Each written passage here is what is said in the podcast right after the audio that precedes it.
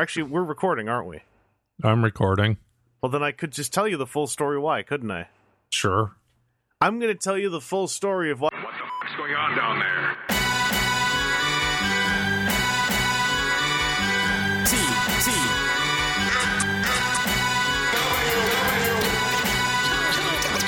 thousand. I'm going to tell you the full story of why it was our little joke. So, you know how Colin, who organizes TFCon, has his, his organizer Q&A panel at the end, right before the podcast panel? Sure. Okay, so I'm going to during go that... with yes. Yeah. I've only been to one TF Con, so Yeah, you know all the ropes. You know how it all works. I know all about rope. Yeah. Ask me Uh, anything about rope. How much is there? Uh, depends. Oh, man. I don't got time for this subtlety. I got a story to... Oh, God. Tell. So, during the, the convention organizer Q&A, like literally so many people consecutively who walked in after each other were asking Colin, hey, when's TFCon ever going to be in LA or on the West Coast or in California? Uh, because it's always here in the East. And at the very end of the panel, Colin's like, anyway, time for the big reveal. And then it was a thing that said TFCon in March in Los Angeles, California, Burbank Airport which one of the convention moms was very quick to point out. She said, "You can't call Burbank Los Angeles just like you can't call Chicago Rosemont Chicago." To which Colin said, "Well, no one knows what Burbank is and no one knows what Rosemont is, and no one could really argue with him." Uh, so Seth, um, the other part of the joke is that the convention's in March, so we spent most of the rest of that Sunday talking about how we're all going to get ready to go to TFCon in in two weeks or whatever. that's about how close it feels to the, le- the one that just happened. Yeah, so I see it get tweeted out like a picture of the uh the announcement slide he Mhm. put up and I see Los Angeles. I'm like, "Oh, I know where that is. That that's close ish. uh, that's 6 hours. That that's doable." Um and then I see March. I'm like, oh, I can usually get time off in March without too much trouble. And my girlfriend um, had been wanting to take any sort of an out of town trip for a while. We haven't been able to uh, to swing it. So I I text her the picture, and she's like, "We're going. That's it. We're going." She goes, "Is everybody else going?" I'm like, "I don't know. I haven't seen anybody else react yet." And she's like, "Well, didn't that just happen?" I'm like, "Yeah, like it was l- literally last weekend. Like it was li- like 2 days ago." And she's like, "Ain't nobody else going."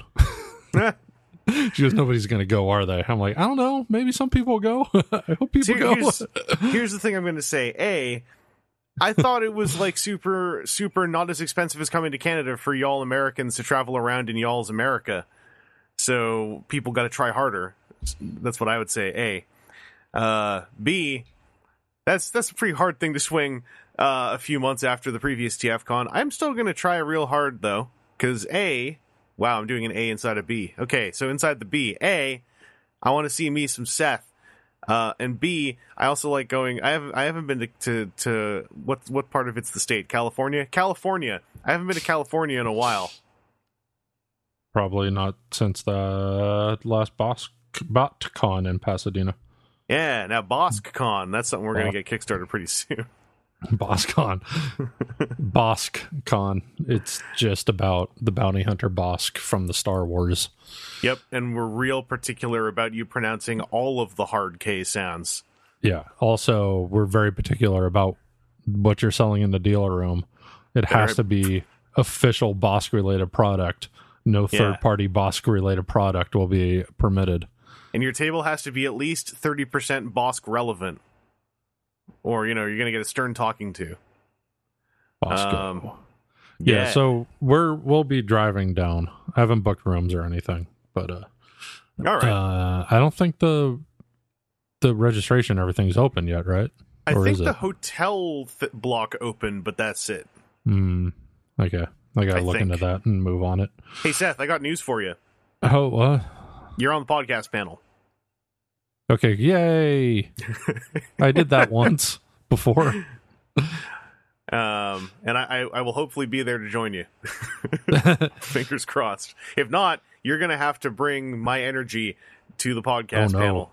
Oh god, I don't know if I can. Just drink drink a whole lot of that. You all you have four loco or whatever there, right? Is that still a thing? Yeah, but they, the I think they took the energy stuff out or something. Well, mix a bunch of Red Bull It and had to change. Change. just just pour a bunch of energy into it so it works again. Yeah, I heard people like giving their recipes where like the you get the Red Bull Soda Stream Ugh. syrup, Yeah, like the the ah, syrup yeah. stuff, and then you you put X number of drops of that into Four Loco, and it's supposed to be like old school Four Loco. But you and know, then people, people, argue about how many drops. you know, people are are saying drops hypothetically. Also, have you ever actually had like a, a taste of unfiltered SodaStream style liquid? No. It's the worst. Well, you don't take it direct. You're putting it into the Four Loco where it's gonna, you know, Where you're to take it dissolve. direct. Like, okay, I guess so. Uh, um, Well, yeah. Um, hopefully, uh, this is going to be good for everyone who's, admittedly, truthfully, on the West Coast who has not been able to easily get to uh, a TFCon ever, because it's always been over in the in uh, the the not western parts of the continent. So uh, let's see what happens. I, I do. I'm not joking. I do very much hope I can swing going. Uh, I I enjoy TFCons right now a whole lot. Conventions have been the high point of uh, my entire last 12 months. So I want to keep going to ones that I know about. Yeah. Um, and it's right next to the Burbank Airport, which is one of my favorite airports I've ever been through. oh yeah, my mom. Um, I told I told my mom about it, and she said, "Hey, isn't Burbank the airport we went to that was better than LAX?" And I was like, "Yeah, Yeah, it's It was. it's small, it's easy. It takes no time to get off the plane and outside. You just boop a doop and you're gone. Um yeah, it's a real easy going airport. yeah." Um so if you can fly into Burbank, you'll you might even be able to walk to the hotel from there if you need to. oh man, that'd be cool.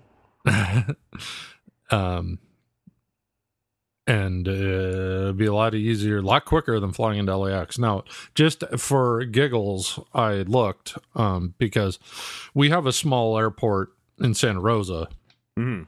which is much closer than going to San Francisco or Oakland International airports. And they do fly to both LAX and Burbank. Um, the bummer was, and the thing that put the the halt on any idea of flying down and reinforce the idea of driving down, which is what my girlfriend wants to do anyway, because she likes to drive long distances for some reason Hey, um was flying into LAX would be like $89 and Burbank was like $180. Hmm. So I don't know why it was so much more. Probably because there's just fewer flights going there, sort It's of a those, thing. It's those small artisan bespoke airport fees. yeah. Um, but I would recommend trying to fly into that instead of LAX if that's I- where you're going. Yeah, I would recommend people. I, I've been to LAX exactly once, and that was enough to like when people told me, "Hey, maybe don't go to LAX." It's like, no, don't worry, don't worry. I know, I've been there, and I will never go there again. I, I was only there to change planes coming back from uh um man, where was that BotCon I was coming back from? It wasn't What? Chicago because I was wasn't the- alone. wasn't the Pasadena one, right? I can't imagine that it would have been. Why would I be changing planes at LAX? I don't know. really, really complicated flight path. It must wherever the last oh, it, it must have been Florida. Coming Yeah, back from the BotCon in Florida. Yeah, Um, yeah, I had to change planes in LAX, and that was upsetting because they're like the the chunk of airport I was in had like two places to eat, both with like incredible lines, and I was starving. And um, the only way to get to where there were other f- food options would have been to go out of security and then back through security in in one of the other chunks and then I would have had to go through the same process again Yeah. and the time in between flights wasn't going to be that long. So, and I could just see like this mob of people at security because I got close to where security was. I'm I've- like, I've "Th- done that there's once." no way. I've once done the thing of like, hey, maybe I'll just head out of security and back in. I've got time, and that was hell. Uh, especially because security at one airport certainly might be a lot stricter than security at another airport, and suddenly I'm having to like really juggle and justify some things that I didn't know were going to be in question.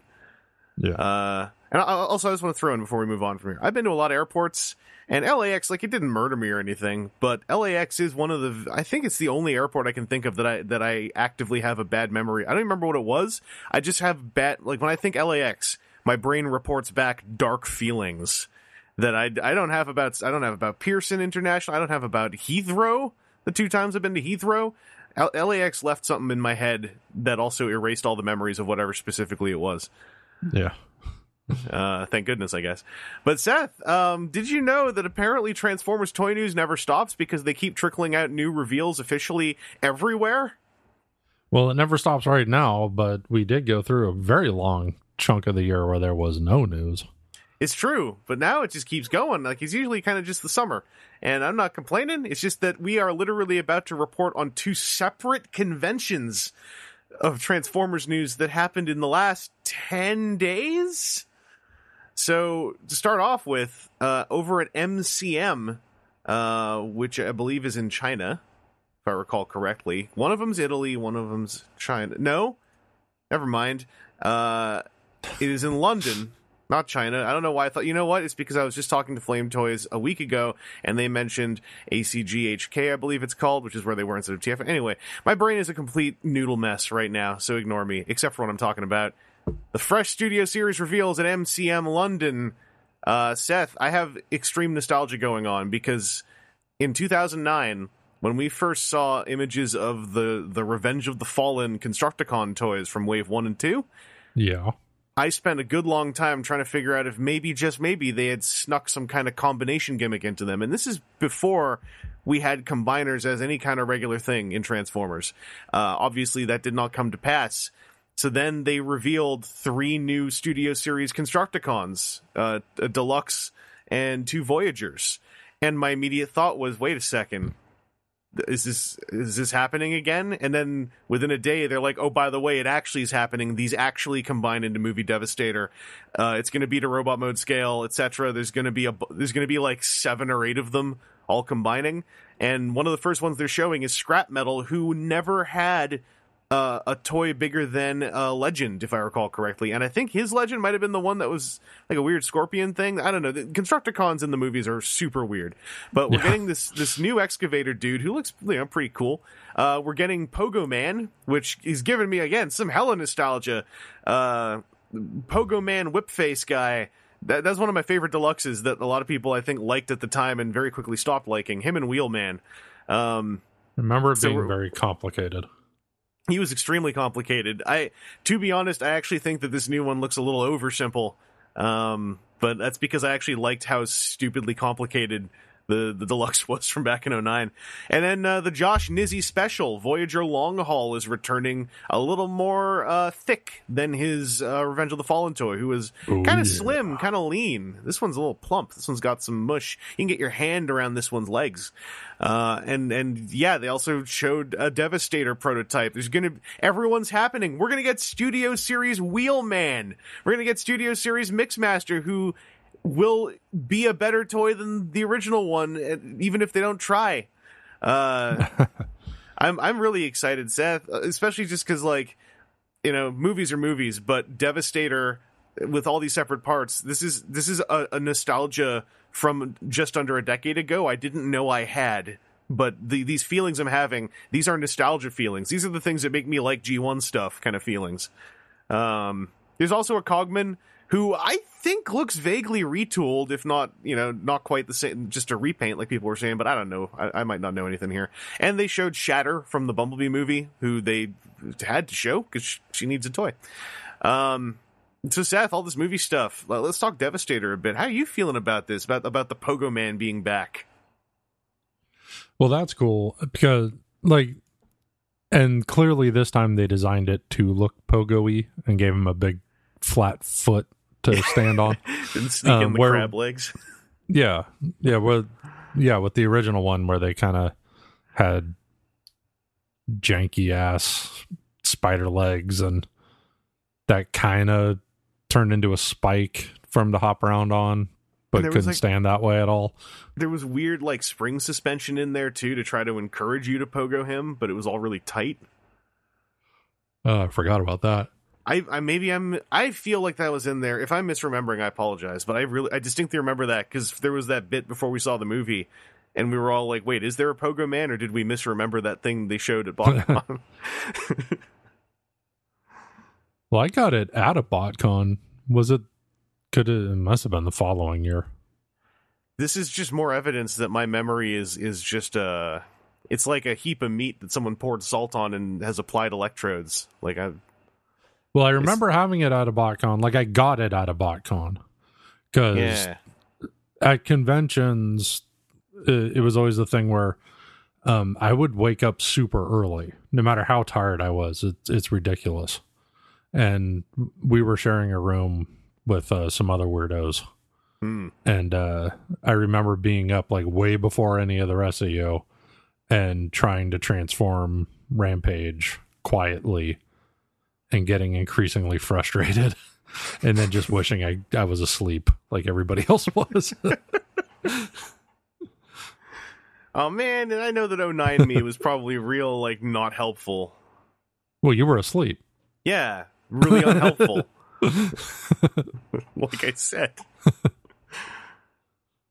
But like some other year, you would have woken up to just Yeah. to like to help me out. camaraderie insomnia camaraderie uh seth i gotta ask how you feeling? Let's look at scrap metal the yellow guy the new one. Oh yeah, uh ostens- my, ostensibly possibly the one the little one who got shredded for parts in that one scene in the movie with all the characters who don't matter. Uh you know the doctor was like kill him. We'll make megatron out of him. No, I I think this dude looks pretty cool. Like he he looks kind of generic movie Decepticon, but not as a not as a diss, but is like you know that's that's a good that's a good form for an excavator to turn into. Yeah. Some of the shapes, like in his torso, are actually interesting.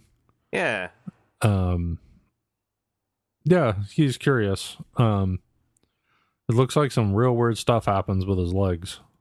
yeah. They got like they got kind of some joints for joints' sake going on. Yeah, Um, it really when I look at him, aside from his head, it actually looks like that could be any transformer. It's like they designed a transformer, and then they're like give it digitigrade legs and give it a bone crusher face with like the triangles all over his his eyeballs and stuff. Uh, yeah, and it it's like his hands look like the uh the scoop bucket, uh, yeah. but it's not. That's on his back. It looks Yeah. like it become it looks like the bucket becomes his butt. So he just Whoa. has like scooper shaped hands. And he's got a bucket butt. Oh, that's fun to say.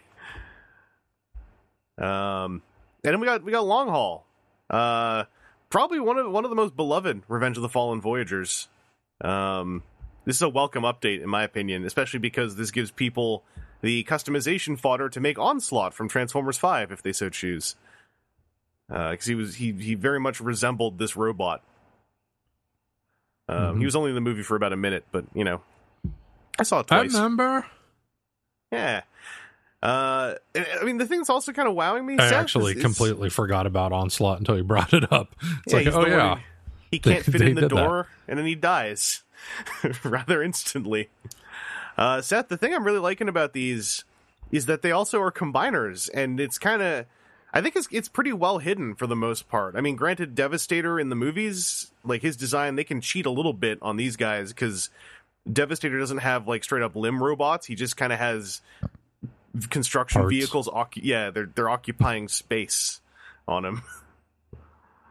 um, yeah. So these gray prototype pictures, those aren't those aren't it, is it? Uh it looks like yeah, that great prototype is interesting. That looks like that is the resin for the whole Devastator. Um at least that's that's that's believable to me because it also looks like if it's a resin, that thing needs a lot of help standing because it it certainly hasn't got finished joints. But that that looks like it is the whole thing. Um, Yeah, but th those are these robots making them up and not something else. That that's the implication, yeah. Like the the whole big, the big piece of art. Pogo Man is is one of the legs. Long Haul's the other leg. Um, the the excavator is uh, a hand, I think.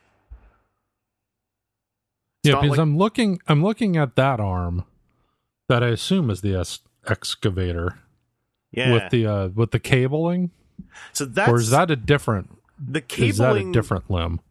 Yeah, the cabling is the Scorpion one, I think. Because if I recall correctly, I was always bad at this, but Movie Devastator, his arms are made out of like three or four robots.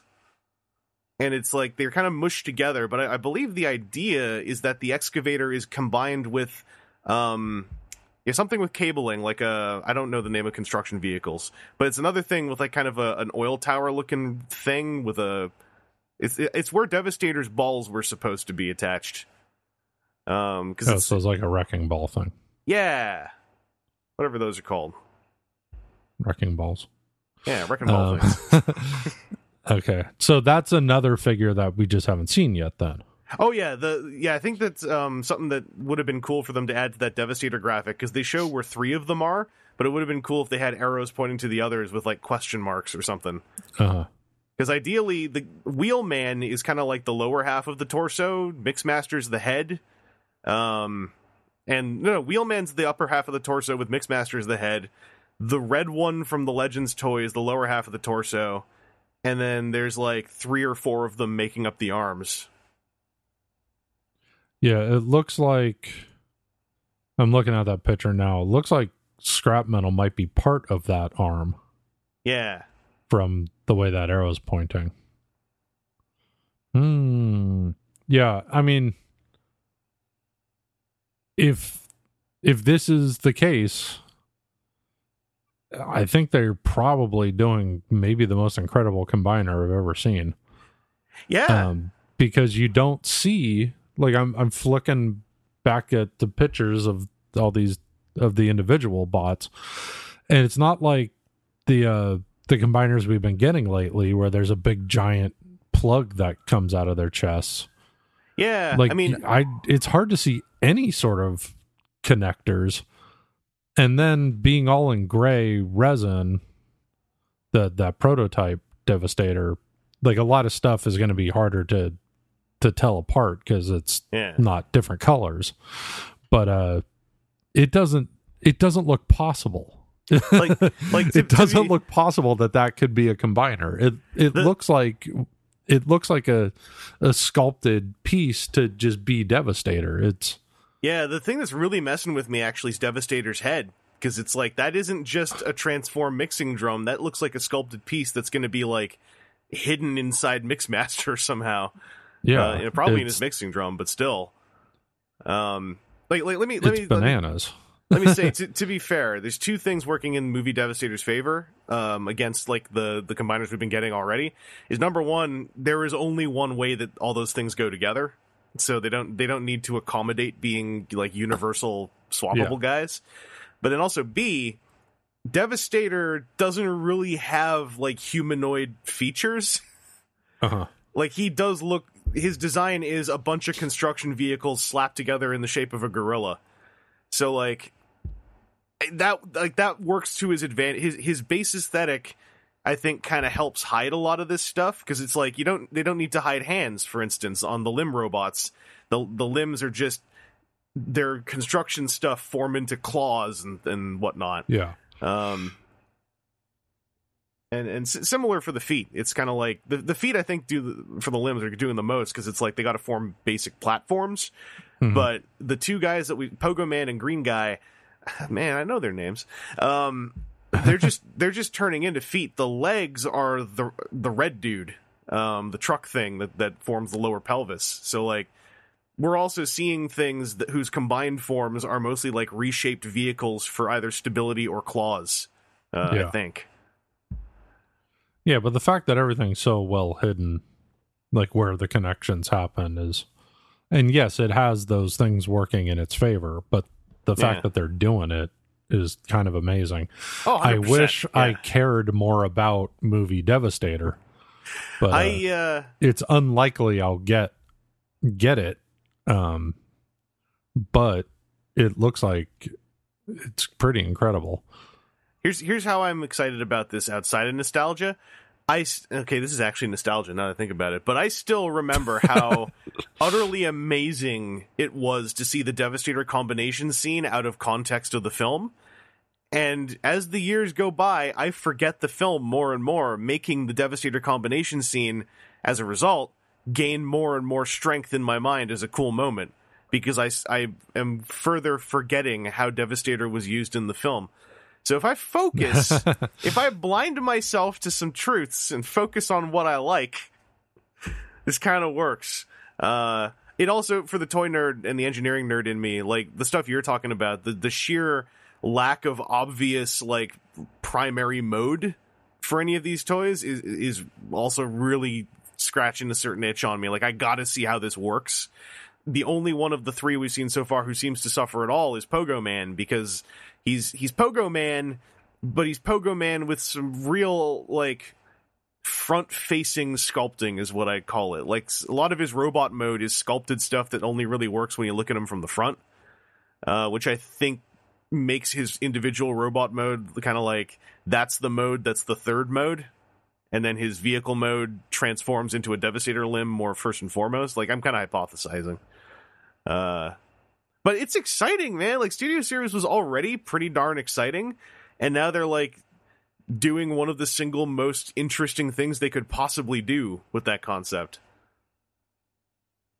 so i'm i'm hyped about this this wasn't even all that they revealed either, which is bonkers. Uh, like we mentioned, Oh, Cogman. before we move away from Devastator, oh yeah, yeah. flipping flipping through the pictures of the the panel that they did where they revealed the the things on the big screen there.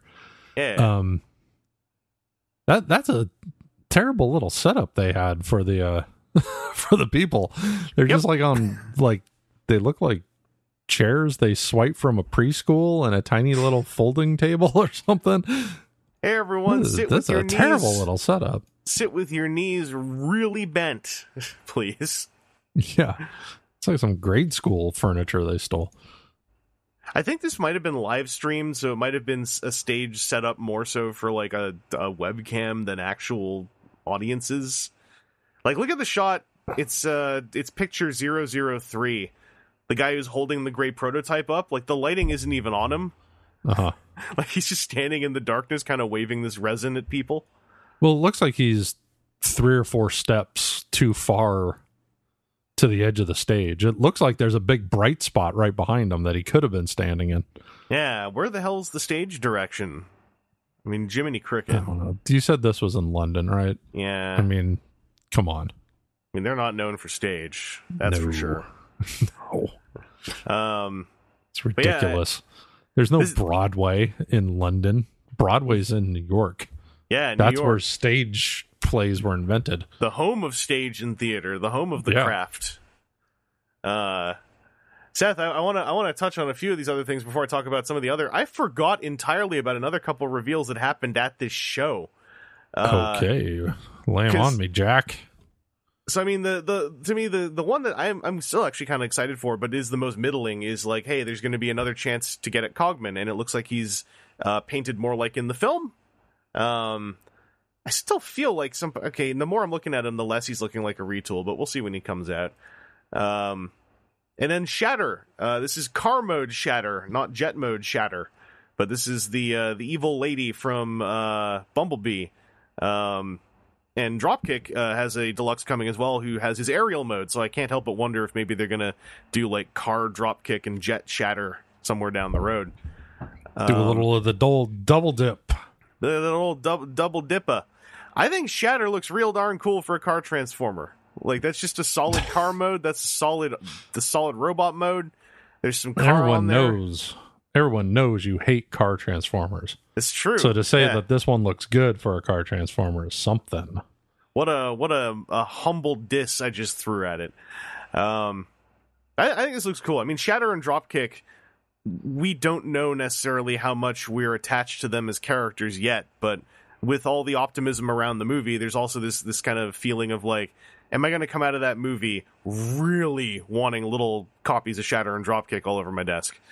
Um, which we don't know yet. But that's, I mean, that aside, looks like a pretty solid uh, Studio Series car former. There's some some vehicle mode cape going on, but it's it's you know crammed in back there just enough to looks like stay out of the way of some of the articulation. Um, Seth, how you feeling about about our our, our other? I, I hate to call them this, but our other reveals. You know, Shatter, Cogman, um, our other deluxes. Uh, Cogman doesn't really do much for me. Um, that's like old news. Uh, Shatter's more interesting because we don't know, like you said, we don't know if she's going to be cool or not. Mm-hmm. Um, I think this bot mode looks cool though. Yeah, Um, like I don't, I don't have a problem with the car mode. I mean, it looks like it would be a boss car to like rip across some dunes in. just show um, up in that. Pay yeah, it's attention got to a me. roll bar, and you could totally like roll it and be fine. Uh, but yeah, her her robot mode's proportions and general shapes look really good. Yeah. Uh, there's, it's like, it's almost like she looks like a movie former, but much in the way that, you know, the Bumblebee movie footage has been saying it. You look at Shatter's toy in robot mode, and, and there's already, there's just a slightly different aesthetic going on. Uh, like just slightly meatier chunks of stuff. Like the thighs, I think, are, are a huge deal with those, like, they're kind of like car grills, but also they're in the same position that like Macross, sorry, Robotech toys have got their um Thank you. Their intake covers. Yeah, Um, like and and also I'm pretty sure in the sculpting it's it's hard to see because it's all painted over silver, but it looks like the sculpting has got that motif of like bits of her jet mode in her robot mode as well, like the kind of wing wingish things hanging down the back. Um, yeah. some of the stuff on the on the chest and the pelvis, like so it's a fascinating looking figure. Uh, it, it looks like it's going to be pretty darn fun. Um, Yeah, it's like we were saying before with the Bumblebee movies uh, robot designs is you could still see the Bay former in them, but they've put more large, solid blocks of color on them that makes them look different from each other. And instead of just like being a, a an army of generic gray robots, um, yeah. and makes gives your eye more defined shape to recognize. So it's it's an improvement. Yeah. Um, but the Seth, the ones I almost forgot about because they they were revealed, and then Devastator was revealed right afterwards. There's also some new Voyagers and leaders. Uh, there is a Voyager Optimus from movie one, who, at a glance, looks like it's uh, it's mostly a retool of the movie two Optimus that that came out in Wave one, who is a really darn good toy. Um, looks like there's just some retooling going on to do those little tweaks that ha- you know to make those tweaks happen that happened between movie one and two that I'm really terrible at recognizing. I think it mostly has to do with the midsection, but I, I can't remember. Um, the big news is there's also a leader Jetfire coming out in Studio Series who can combine with Voyager Optimus uh, in a way that looks much cleaner and probably much less frustrating than the combination from back in 09. uh, also, much less staggeringly tall. Admittedly, it's not two leader toys combining from 2009. Now it's some 20 a 2018 Voyager and 2018 leader combining. But still, uh, that Jetfire looks pretty cool. It looks like uh, he still kind of has funny looking legs, but hopefully he can actually stay standing without his cane, unlike the the 09 version. Um, I'm also into this return of Jet Prime because the Revenge of the Fallen version of this kind of I don't know how to, how to put it. It was sort of like this toy that continued throughout multiple re-releases to maintain this weird aftermarket value. Um, that for some reason I'm really ready to see come crashing down in light of this new figure. Uh, it's not out of spite or anything. It's just like when someone said, "Oh, get ready for all those 09 Jet Primes to hit eBay." I was kind of like, "Yeah, let's see the monolith topple." Yes. So uh, I'm I'm kind of into that. Seth, how are you feeling about the return of uh, of the the SR seventy one Blackbird, among other things? It, the jet mode looks greatly improved over the 09 one, and it'd be hard not to. Um, because I I remember that jet mode as being like the top half of an SR seventy one, and then just garbage underneath. Yeah, uh, Um, I'll say like decently a really spread bad out. version of that. yeah, de- decently spread out garbage underneath. Yeah. Uh, Um, robot mode in general looks better, um, better color. Um, also, not having a big electronics box um, is probably going to help a lot with what Yeah. they're able to do with it. Uh, all that being said, I I just hate movie Jetfire. It's it's one of my least favorite things in all the Bay movies, and so then you think about how much we gripe about the Bay movies, and then for me to say this is one of my least favorite things in any of the Bay movies, it just sour skittles over here. I don't want anything to do with it. I'm not to buy it. No way. all that said, how do you feel about the the uh, the predicted plummeting aftermarket on the old Jetfire toy? It, whatever. No, Sell now. There's no glee. Like- there's no there's no vicious glee.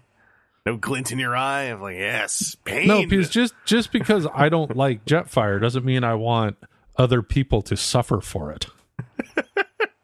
so if you're thinking you you want to cash in on that aftermarket Jetfire price, you probably shouldn't have been waiting for me to suggest it. You should have already been trying to sell it before the market tanks, and then you're just stuck with this big dopey cruddy 09 Jetfire.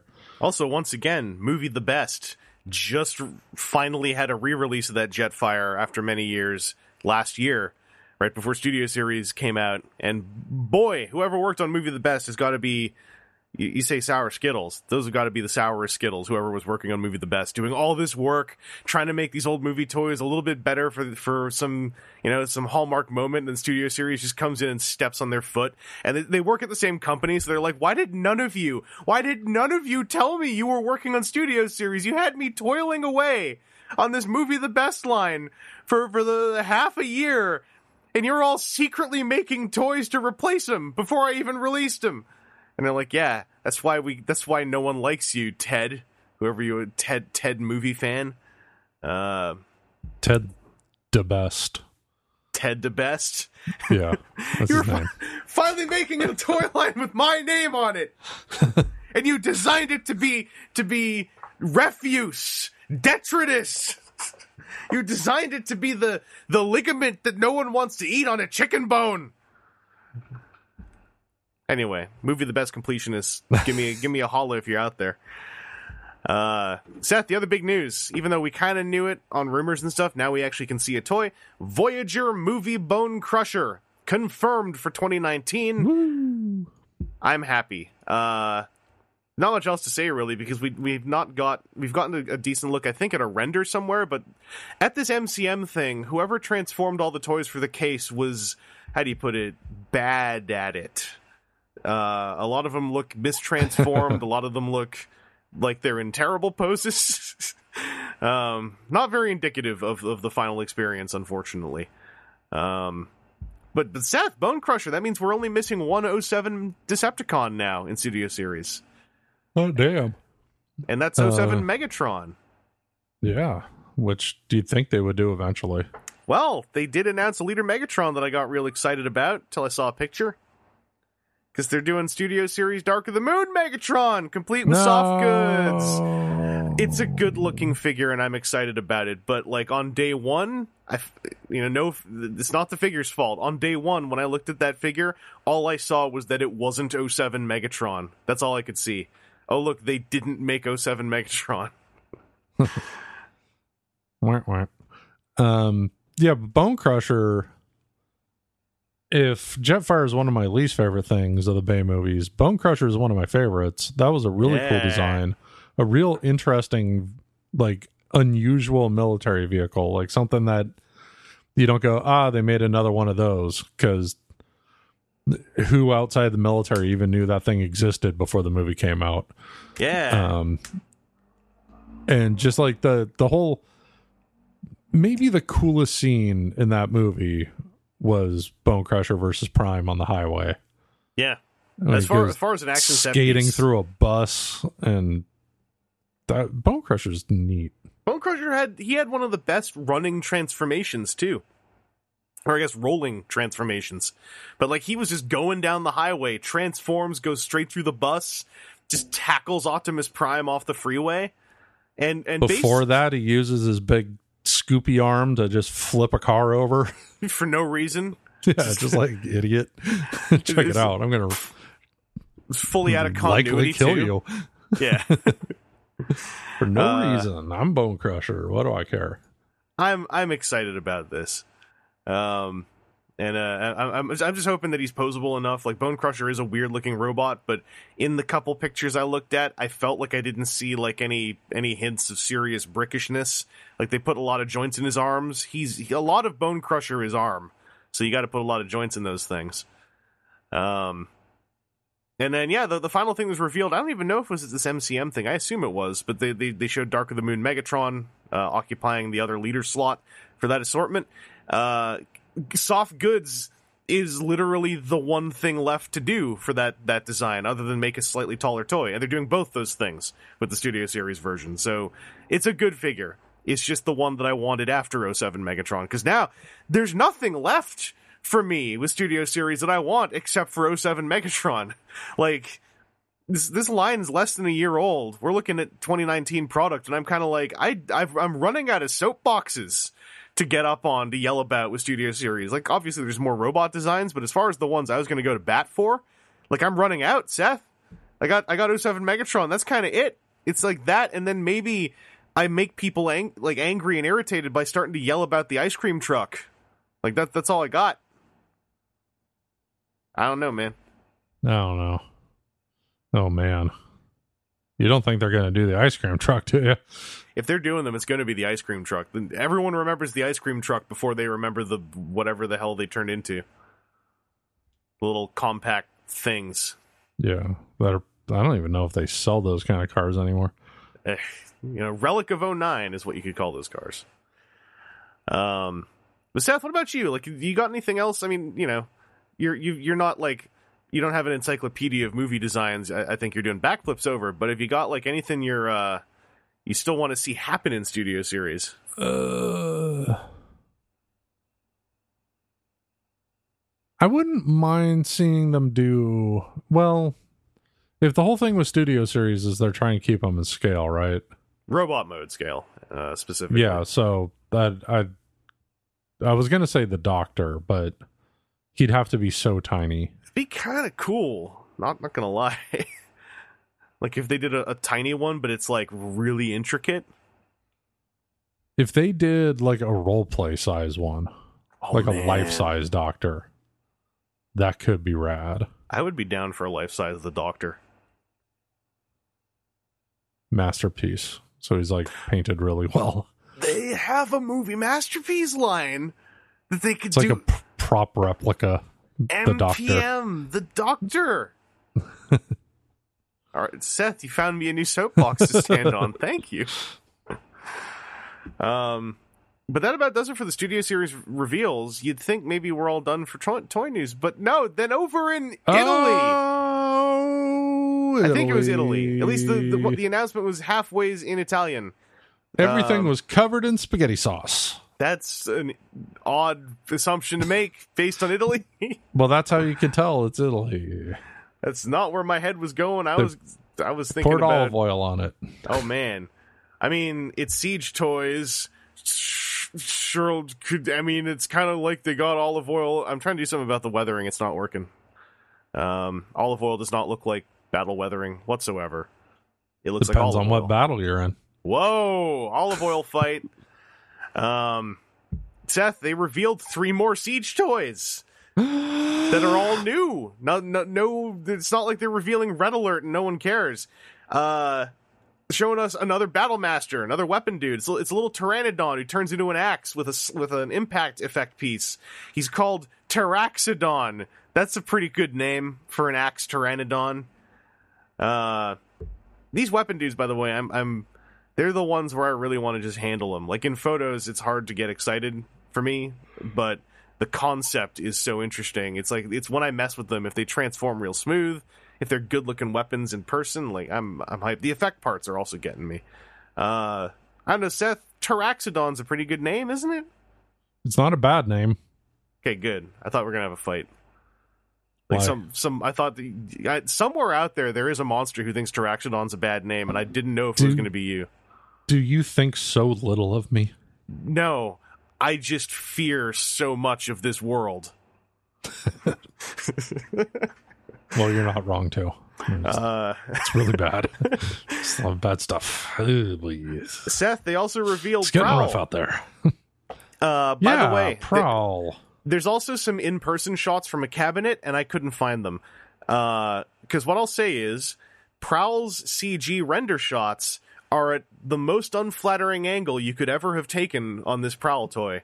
yeah, it it, ma- it makes, makes- it look like he's got tiny little stick legs. The littlest legs, just It looks little real legs, bad. and a big old chest. Yeah, with big old long arms. when I first saw the this render photo of him on Twitter, I thought it was a warrior toy from Cyberverse because the legs were so tiny. Uh, the in-person shots, which I don't have handy because I I couldn't find them in time and I got tired. Um, he definitely is a funny looking toy proportion wise, but once you see him, you know, at certain angles, uh, where also the color white does not play well with angles in general on toys, but it looks like he's a little bit better in person. He's he's definitely not very photogenic though, uh, which is a shame because like they got they got a lot of stuff right on him, uh, and I actually even like his alt mode because his alt mode I don't know how to put this. Every criticism that I have of the sideswipe siege toy, where it just looks like a, a half unpainted Lamborghini, um, the Prowl siege toy's car mode is like taking a half step over that tiny thin line of being alien and it's like it's kind of working for me. Something about the weird curvy hood. Yeah, I kind of love the vehicle mode. Like, yeah. As much as those rendered robot mode pictures are a bummer, the vehicle mode looks like it looks like it was something out of a cool sci-fi movie. Yeah. It looks Blade Runner. yeah, it's got like that elongated curvature that like yeah, it feels like the spinner from uh, Spinner, right? From Blade Runner. Um also it was pointed out that like his tires are clear plastic. Yeah. and like yeah it's, it's there's something going on with it that i kind of like and and it looks a lot like there's not much of a difference between it and sideswipe um at a glance it's just something about this the, the prowl take is like i said it's a half step it's a half step in the right direction that carries it just over the line for me Has anyone translated the writing on the side? Because there was a problem with that recently when the Transformer toy had Cybertronian letters on it. I, f- I want to say someone did, but it was probably uninteresting enough that no one really made much noise about it. Uh, it looks like there's enough characters for it to just say police, it probably just says police. which is probably good. Um, like I, I'm sure after after that other time, I mean, after some checks have been put in place. after the other time, they're now actually looking at it and going like, "All right, what are you numbnuts putting in the graphics files on these things?" Um, so yeah, we got we got an interesting little battle master. We got a prowl who's who's got something going on, and you know, worst thing you can say about him is we all sure can have a giggle at those legs. Um, especially the side view on the legs in that shot where he's holding the axe, and you can see how there's no thighs. That's unfortunate.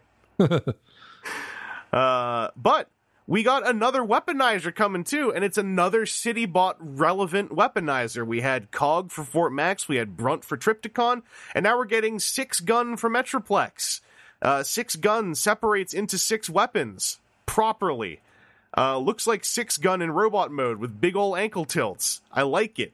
And then they came up with a vehicle mode for him. That's I love it. It's like a VTOL, but also made of guns and, and and I think that works as like an autonomous vehicular form for six gun. Uh, I'm into it. Six gun is is really working for me. Um, and and between him and Brunt, I'm way more sold on this weaponizer concept. Nothing against Cog. It's just that like Cog in isolation wasn't really selling me. Uh, and also I think Six Gun and Brunt are doing everything better than him, which also helps. But uh, I'm I'm hyped for, I'm hyped for Six Gun, and I'm also back when the current Transformers team said, "No, don't worry, we're going to finish teams," I didn't know that was going to mean for the city bots too. Because now I'm just like, all right, where's Slammer? If we're going to do this, where's the little dinky white tank that doesn't do anything for Metroplex? Um, Seth, how you feeling about Six Gun from Siege? Um, I'm not super into the weaponizers, like conceptually.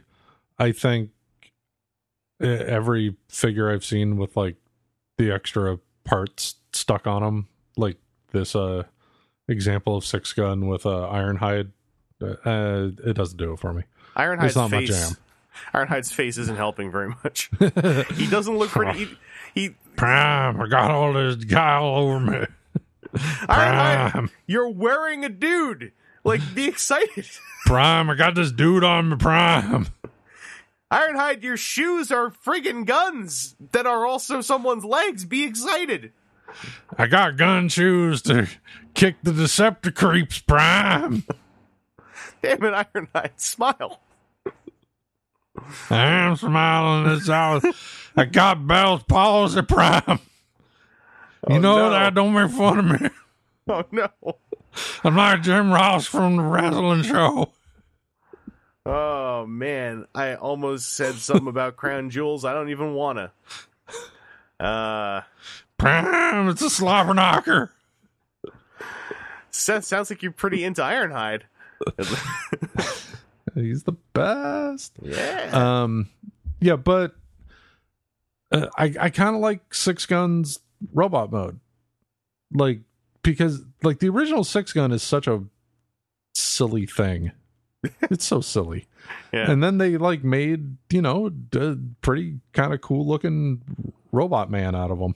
Yeah, I mean the the only thing Six Gun ever needed was real arms and then some joints, I think. And like this this is doing the right thing. It's like, okay, what's the dumbest thing about Six Gun? His arms are just two guns.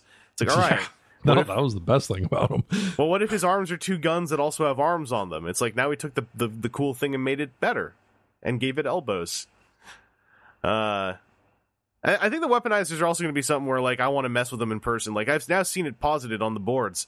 Who's going to be the first person to try to jam th- all three weaponizers onto one character? And I'm like, yes, do it. Like, you can, six gun is not using the shoulder mounting points that all the other weaponizers have used. So, like, it's there. Let's do it. Let's let's pile three dudes onto Ironhide and see if he if he still can keep it looking all stoic. Oh no. There's three men on me now. They're in pieces. I'm wearing three of my Pierce. That's all I got. but that, that's also all the Siege news. Seth, Siege, Optimus, and Megatron available now at Chosen Prime. It turns out it's all it's already time. New toys are coming. holy smokes! Is your Kmart ready? oh, woo! I went into my local Kmart for the first time in a good five or six months, and it had just gotten more depressing. Oh no. It's a it's a real nightmare there. Um, hey, you know they're closing a bunch of more Kmart's. Never yours. somehow somehow Petaluma Kmart indoors. It's the Highlander of Kmart's. Every time a Kmart dies, Petaluma, K- Petaluma Kmart gets one more unused children's bicycle in the back warehouse.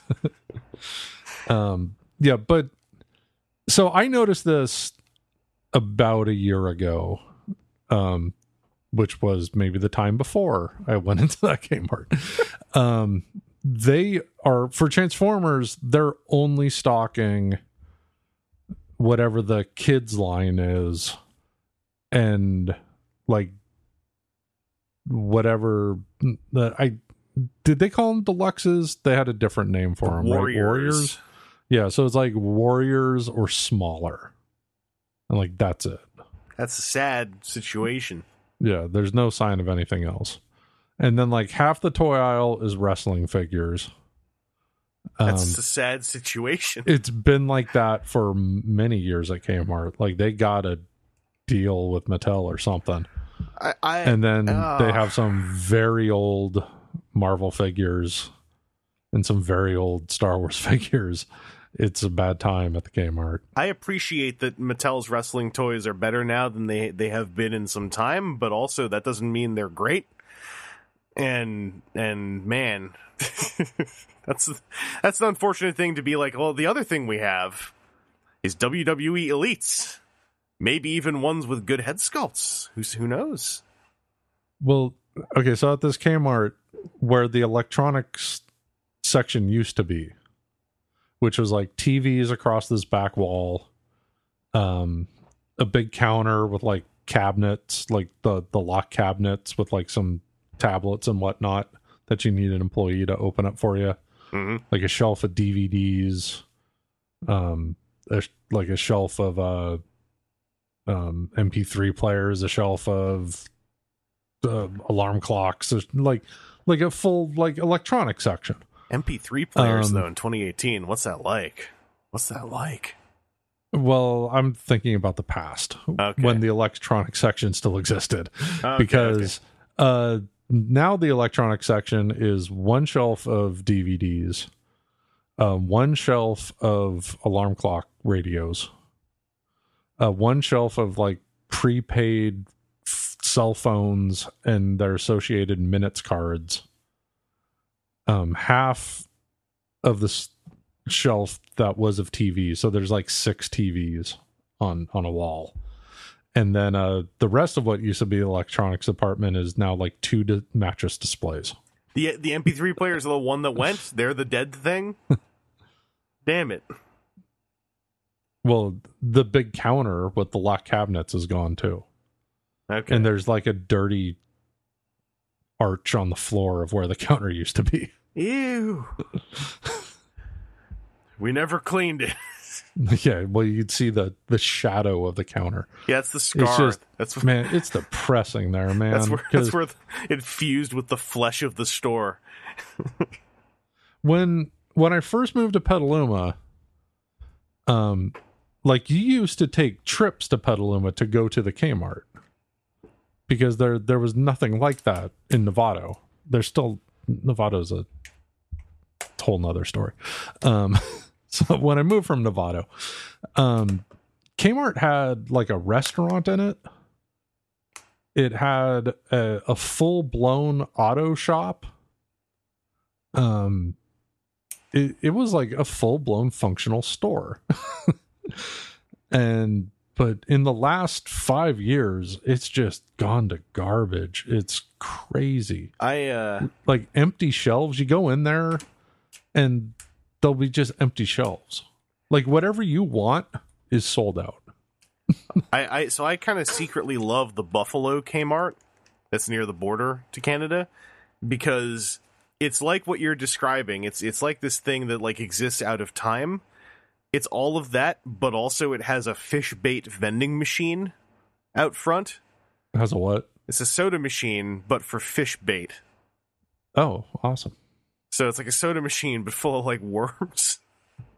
and it's like that's perfect. That's how, that's why you know that you're the Petaluma Kmart. Its grand destiny is that one day you'll get there and there'll be a fish bait vending machine out front, and that's when you know stuff's really gotten real. It's like there's only three of them left. It Yeah, took it took Buffalo. There's no good fishing around here. There's no good fishing in Petaluma. You gotta you gotta go out of town if you're a fisherman. I don't know a lot about fishing, but like I find myself questioning whether there's a lot of good fishing in the Buffalo area. Well, there's lakes and stuff around there, right? Yeah, I guess. I guess. I'm so I'm a I'm a, I'm still the, with fish. I'm always I always have this BC mentality of like fish can't possibly exist outside of the coast. That's where all the fish are. What's Oh, freshwater? lakes and rivers. Never heard of freshwater before.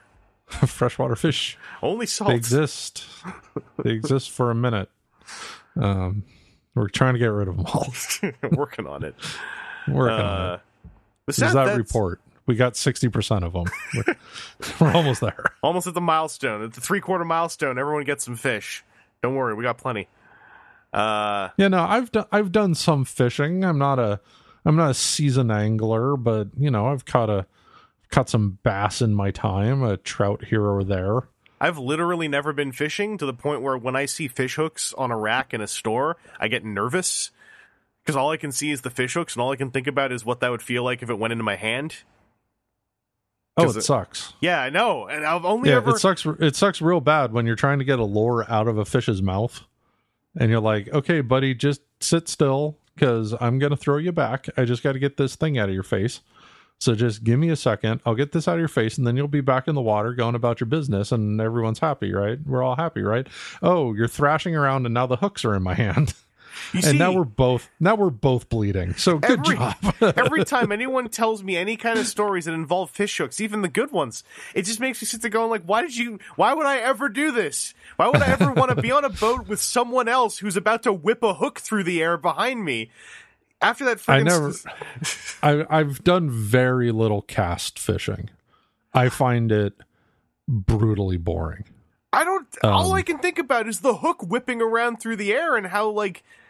I mean, obviously, it must be safe because my my life isn't full of stories of people telling me how they took a fish hook to the face all the time. But like, all I can think about is that hook like just catching the back of my head, and then like yanking my scalp off or something like a like a Looney Tunes cartoon. Um, No, it doesn't work like that because you're holding a button or you're holding the reel. It depends on the style of reel you have. And while you're holding that, the line isn't going to come out. So when you're reared back, you only have a tiny little bit of, of line out for the hook. And it's all the way at the end of the pole. It's nowhere near you still, and it not- is it it's isn't not until you get to like the peak of the arc before your arms coming down that you let go and the the uh momentum zzz, throws the hook out it's not my hook I'm worried about. It's whoever it is next to me in the boat.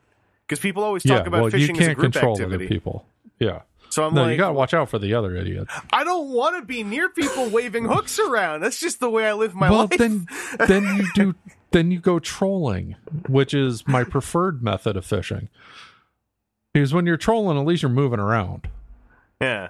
you're going places and then you don't have to whip your hook out you just drop your lure in the water Just the, just- the bloop you just The- drop it in you don't have calm. to whip it around the calm with which people talk about going in a group of 18 people on a tiny rowboat and winging deadly fish hooks all over the place at eye level. I'm just like, well, how are you all alive? Or or do you well, I don't do that kind I, I, didn't, Yeah. I, I don't like that kind All i don't due like res- casting it's all due respect to fisher persons out there, I'm just giving you my perspective, which has only been worsened by my never having gone fishing. So all I have as far as experience are other people's stories and all the gaps I fill in with my lack of experience and my imagination. It makes fishing terrifying to me. So I, I can never do it now. yeah with I, I think the reason why i like trolling is because it feels like i'm not just wasting time because there's no fish where i'm throwing my stuff like if i'm trolling and nothing's biting then i'm on my way to where there might be some fish Okay. where and then if you're casting then unless you have a fish finder um you're just kind of hoping that there's some fish there. And like you know maybe it, you you recognize some signs like oh there's a submerged tree and i know this kind of fish will hang out near a tree so i'll just cast ar- around this area because i i know something. Um but you're still kind of just going cast cast reel cast reel cast reel here we go do do do. Maybe there's nothing even there. And then the worst in my opinion the most boring i hated it was bait fishing where you just throw the bait in the water and then do nothing When you say just throw the bait in the water, the first place my brain went was literally someone with a bucket of worms, just dumping it over the side of the boat, then staring at the ocean. and getting mad when the fish just eat the worms and leave. Uh, that that that's not how you do it I yeah I know I'm pretty well, maybe that's why it never worked out You know what? I don't know. I don't know. Again, my imagination filling in the gaps. Uh, Seth, we got we got through the Transformers news and we talked about fishing. Let's do a listener question. okay is it about fishing It could be. It's coming from Ian Bearded Stranger. Uh, I kind of put his name together. That's just how I remember his name because there's, there's a lot of Ians in my life. Uh, but he asks, "What the hell happened to Bulkhead? Why has Who Hound knows? swallowed the entire concept of Bulkhead into himself?" I get that they're both green military vehicles, but personality and silhouette wise, they're nothing alike. Part of me was hoping that Hound would win the leader power of the Primes poll, just so we could have a little Hound Jeep that just straight up gets swallowed by a bigger toy that's obviously Bulkhead, but the name is never referenced anywhere. What do you guys think? Is it the continued hard push on G1 that isn't allowing standout characters like Bulkhead, Lugnut, Knockout, Dreadwing, and Arachnid to have any life beyond one or two kids shows? Why don't any of them besides Windblade and Slipstream stick around? Well, the Windblade and Slipstream, that's easy. Slipstream is a seeker. She she she gets in on, on that seeker discount that all Jet Decepticons eventually get in on, uh, and Windblade. Uh, all credit to them. She was the first fan built bot, and they they are friggin' sticking to it. They're like, no, we're gonna make this work. Um, par- I, I think partly bastioned on uh, how well Mairghread Scott did writing Windblade uh, for for the most of her career, uh, Windblade's career, that is, in uh, IDW. But the Hound thing and Bulkhead thing, I kind of get what he's what he's talking about. It's very movie centric, but like a lot of the times when you see stuff that you- that you know, I might say, "Oh, is that Bulkhead?" Like, no, it's some Hound merch. It's Hound relevant.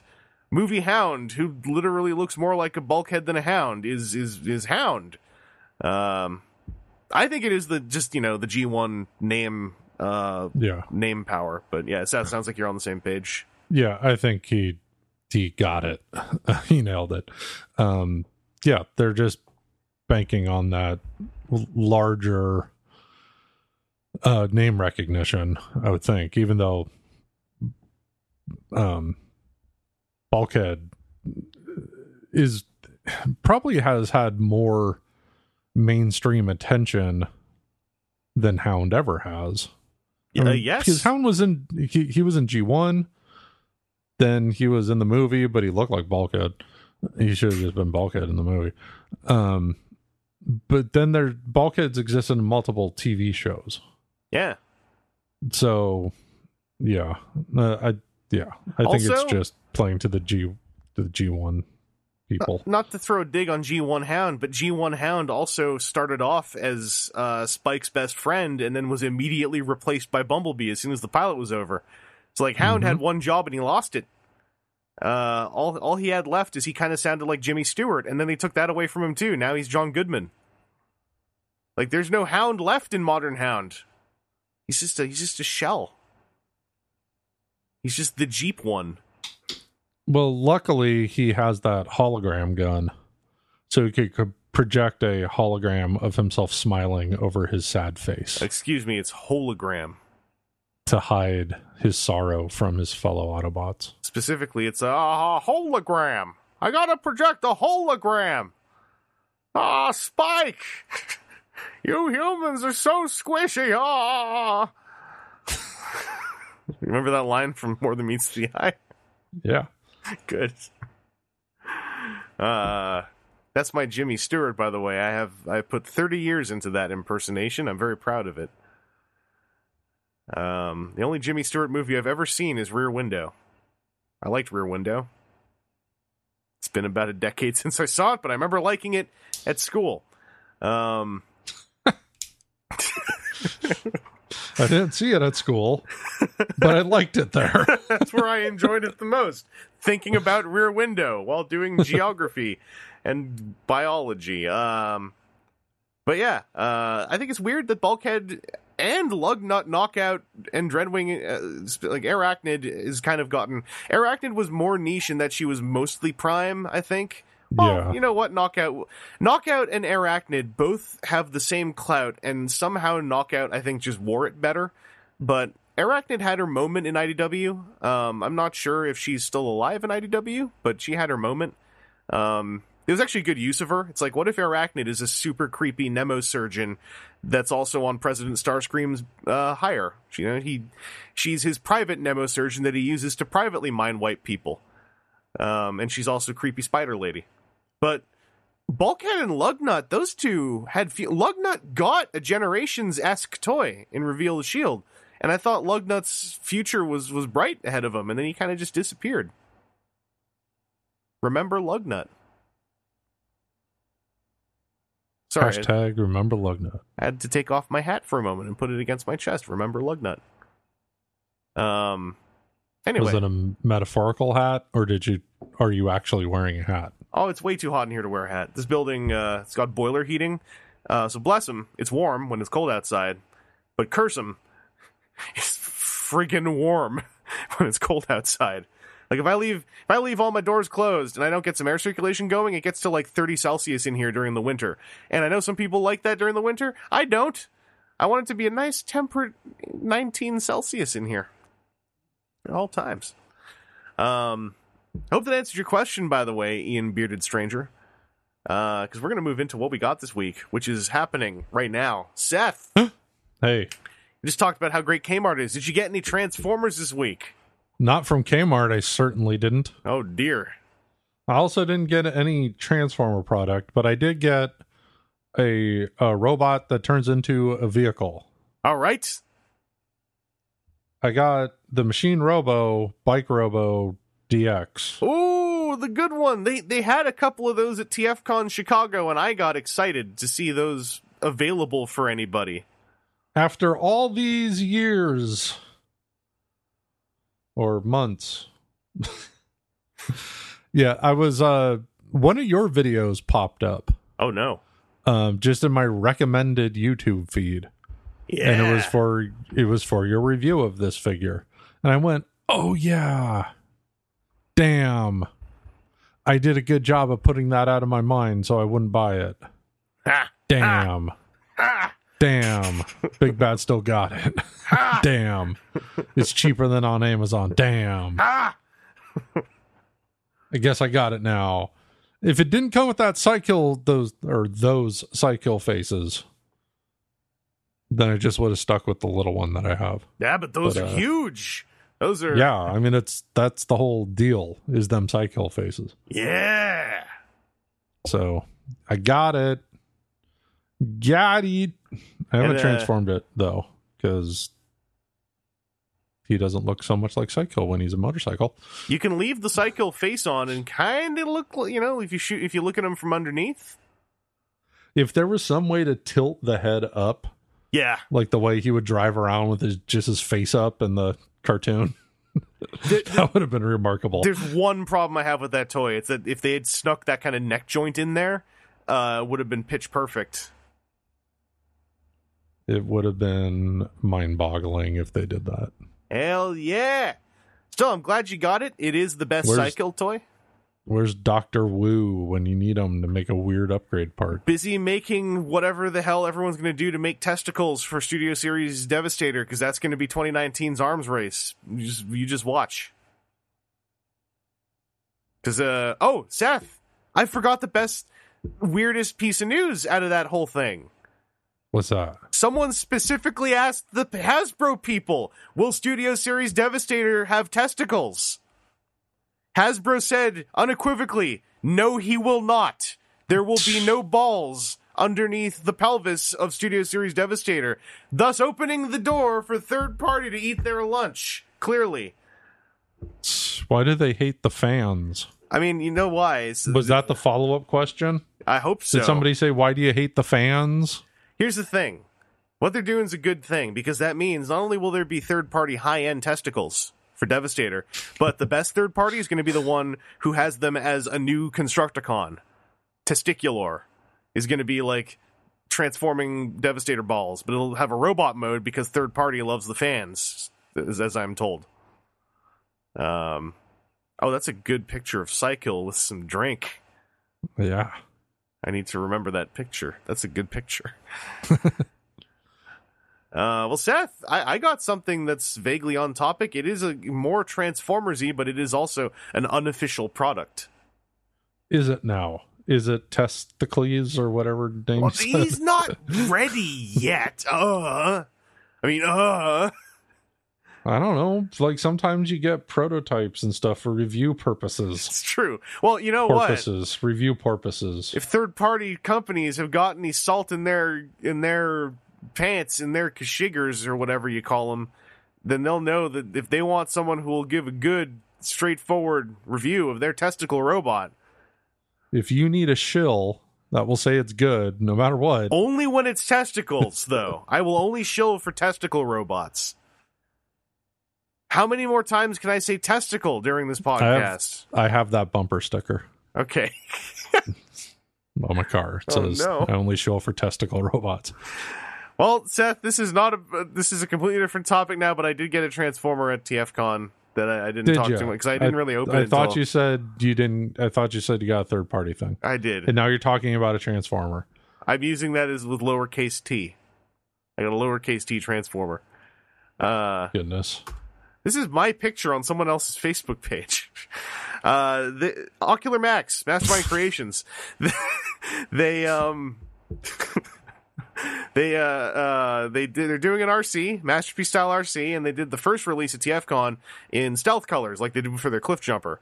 Uh, the thing they did that was kind of cool though. This RC also has like bonus jack o' lantern freaky demon faces from a, a panel in the comics when her, her jaw like unhinged and her cheeks disappeared and she was like, "I'm gonna kill some people."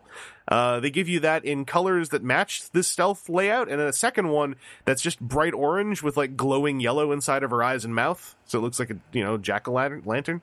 Um, also, this stealth RC, you'll see there she has heels, like high heel uh, design on her feet. Um, the pink G1 version is going to have flatter cartoon esque like you know, feet without the pointy toe. Uh, originally, there were going to be swappable foot options, and apparently at some point that became unfeasible um, to do on a user level. So they're just doing the heels for the stealth one and the flats for the G1 one. Um, the nice thing about this toy is it's actually a pretty good toy. Ocular Max has uh, a sad history of having cool designs that are executed uh, in a hinky way uh, more often than not. Like not hinky as in it breaks, but hinky as in it doesn't feel as good as reformatted. Uh, this toy felt pretty darn good. Uh, also, I've handled Fans Toys RC, which is a really cool transformation, except for the two parts where someone fell asleep and a robot took over and went like, all right, clever idea to get the backpack to move to the front of the car. What if it's attached to a quintuple jointed stick? And that's kind of the story of Fans Toys RC is really good ideas, but then when it comes to the part where it's got to get really clever, they do the, the the more like, okay, what if we just have a, a quintuple jointed stick? Um, makes the transformation not as pleasant. Uh, this this Ocular Max one, it's a good darn transformation. I can do it fast. Instructions, unfortunately, do not hit all the key notes. Uh, hopefully, their video will, but there's some stuff in there that's really important and important and subtle to know. But uh, it, the nice thing is the car mode almost always ends up able to roll happily on its four little silicone edged tires. Um, the only thing I had to do for this one is the ball joints in the torso were ridiculously tight. So I had to use some shock oil to loosen them up because it was it was harder to move the ball joints than it was to get some of the seams on the parts around them to start splitting slightly. Uh, so the ball joints maybe a little bit too tight. Maybe could be slightly looser on the pink version. Um, but yeah, I like this RC a lot. I think the only thing that I really want for her that they didn't do is she has hand swaps, but none of the hand swaps are like splayed open hands, which are more actiony. Um, I could have done with some of those. But uh, she's got like Figuarts hips; they pull down so they can do more articulation, etc. She's got a ball socket in her torso. Uh, I like the figure a lot. I'm looking forward to the pink one. Um, and now that I've transformed it a few more times and I know how it works, I like it more. Because originally I was thinking, why does the torso not hold together better? And then I found out that the torso actually tabs together real darn solid in ways that the instructions did not necessarily communicate to me clearly. Uh, Seth, you you in the market for RCs? I can't remember. Mm, no, Ah, no, I'm not actively looking for an RC. what if I Uh, told you I I'm had not. one? I'm not anti RC. What if someone just had an RC there? And it was like, hey, you want an RC? Uh, Like, hey, you. like for free. Well, it's like across. It's across the train. It's on. You're on the subway train, and like on the other end of the car, it's only you and this other weird, mysterious person in a coat. Across the train, they're just like, "Hey." And you're like, "What?" So- You, you look both ways. Like me, me, yeah, yeah, you. You like RC? Well, I uh, I don't, I don't, like um I don't hate RC. like Uh. RC cola. Are you offering me a soda? Maybe I am. Maybe the Yeah, soda's well. a toy. Maybe the toy's a robot. Oh, that RC. Um, yeah, she's she cool. Yeah. Oh, Yeah. You want to buy one? Um, does he then open his jacket and it's like full of RCs? He opens his Like the- jacket. The, old gag. The guy goes, "You want to buy a watch?" And he's got like twenty watches in his jacket. He opens his jacket. There's only one RC. Also, when he opens his Oh. jacket, oddly, the lights start to flicker on the train. No, does he have pants on when he opens his jacket?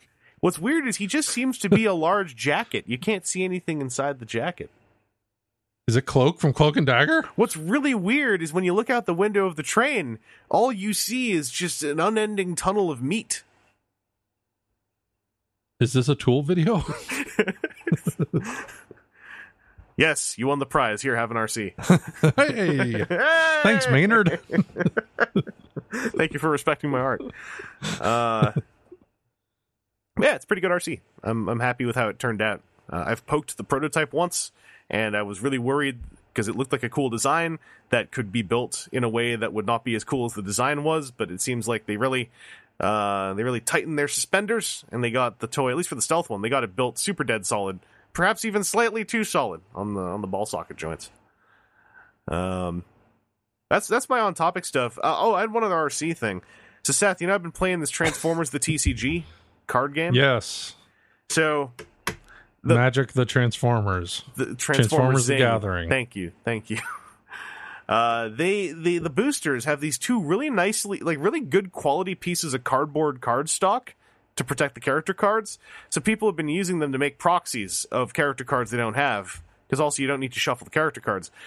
One of the only character cards I still don't have is RC. I was in the shower the other day and I was like, I should make a proxy RC. And then I was like, but I should call it proxy. Shower th- hashtag shower thoughts. Yeah? Yeah? Yeah. Hashtag shower thoughts. So, off topic, Seth, did you get any uh, off topic toys? Oh God, did I? Oh no! Oh no! Oh no! Here it Oh, comes! boy. You, I forgot. You bought all the Star Wars again. Uh, I just What? remembered your Twitter. all the Star Wars. I don't know. I remember you took a picture of a Star Wars toy. That's how I parsed it. Yeah, I got I got Dengar. All the Star Wars. I did get a Star Wars, but that wasn't the thing I was just groaning about. Okay. Um, so you saw my Dengar eating ramen noodles. I was really happy for you because I I know how much you like Dengar. Yes, I love the bounty hunters. Uh, I got the Dengar. Um, Zuckuss is on order from his exclusive Disney store existence, so he is on the way. All right. He's been ordered. Um, and then there's going to be uh, oh, what do they call that line that they're doing? Um, Archive, Star Wars Black Archive. I was uh that's the is that the so I, I I misunderstood what that line was. Is that six inch Black Series re releases with better face scanning? Um, I think there are some upgrades to the paint. Um, but part of it is also like, um, they like selected characters that are hard to get a hold of, Yeah. um, at reasonable prices, like the kind of characters that are like big aftermarket markup now. It's kind of a way to undercut the uh, aftermarket, it seems. Um, so the only thing in that that I'm that I probably will end up getting is IG88 because I think everyone's hoping they they kind of fix IG88 a little bit because my IG88 will not stand. Yeah, I He remember. won't stand. You need a stand. His legs are janky as heck. I watched a video of how his articulation worked and I got all excited because I was like, oh man, they went for it. And then I saw how much his legs don't like to stand. And I was like, oh no, I don't want him anymore. Yeah. Well, Dengar's face is great. Um, his elbows are amazing for a Black Series figure. Single joint bends past 90 degrees, Jiminy Cricket. no problem. It's pretty remarkable. In that uh, Twitter link I sent you, there are multiple pictures that uh, demonstrate his elbow bend. Also, his love of Kuji Miso. Yeah, if you have a tiny pair of chopsticks, his hands hold them very well. Um, yeah, he's great, and I love. I I love my head headcanon version of Dengar. I have always been disappointed by like the Clone Wars depiction of Dengar and or was it Clone War? Yeah, Clone Wars. Um, and like how, like in one of the books, like that bounty hunter book where, like he falls in love with some princess or something and nurses Boba Fett back to help and health and like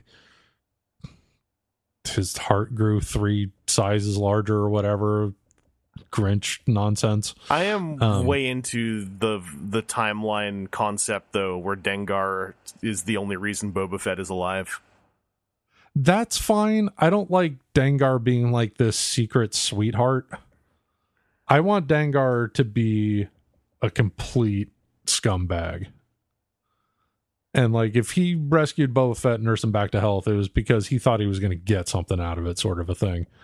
And I want I want Dengar to smell weird. Like I just want him to be gross. Like he, he's throwing empty beer cans into bushes. He's want- just a real piece of garbage. You want stains on that head bandage. yeah. Like I I want him to be just trash. That's my Dengar. It's canon.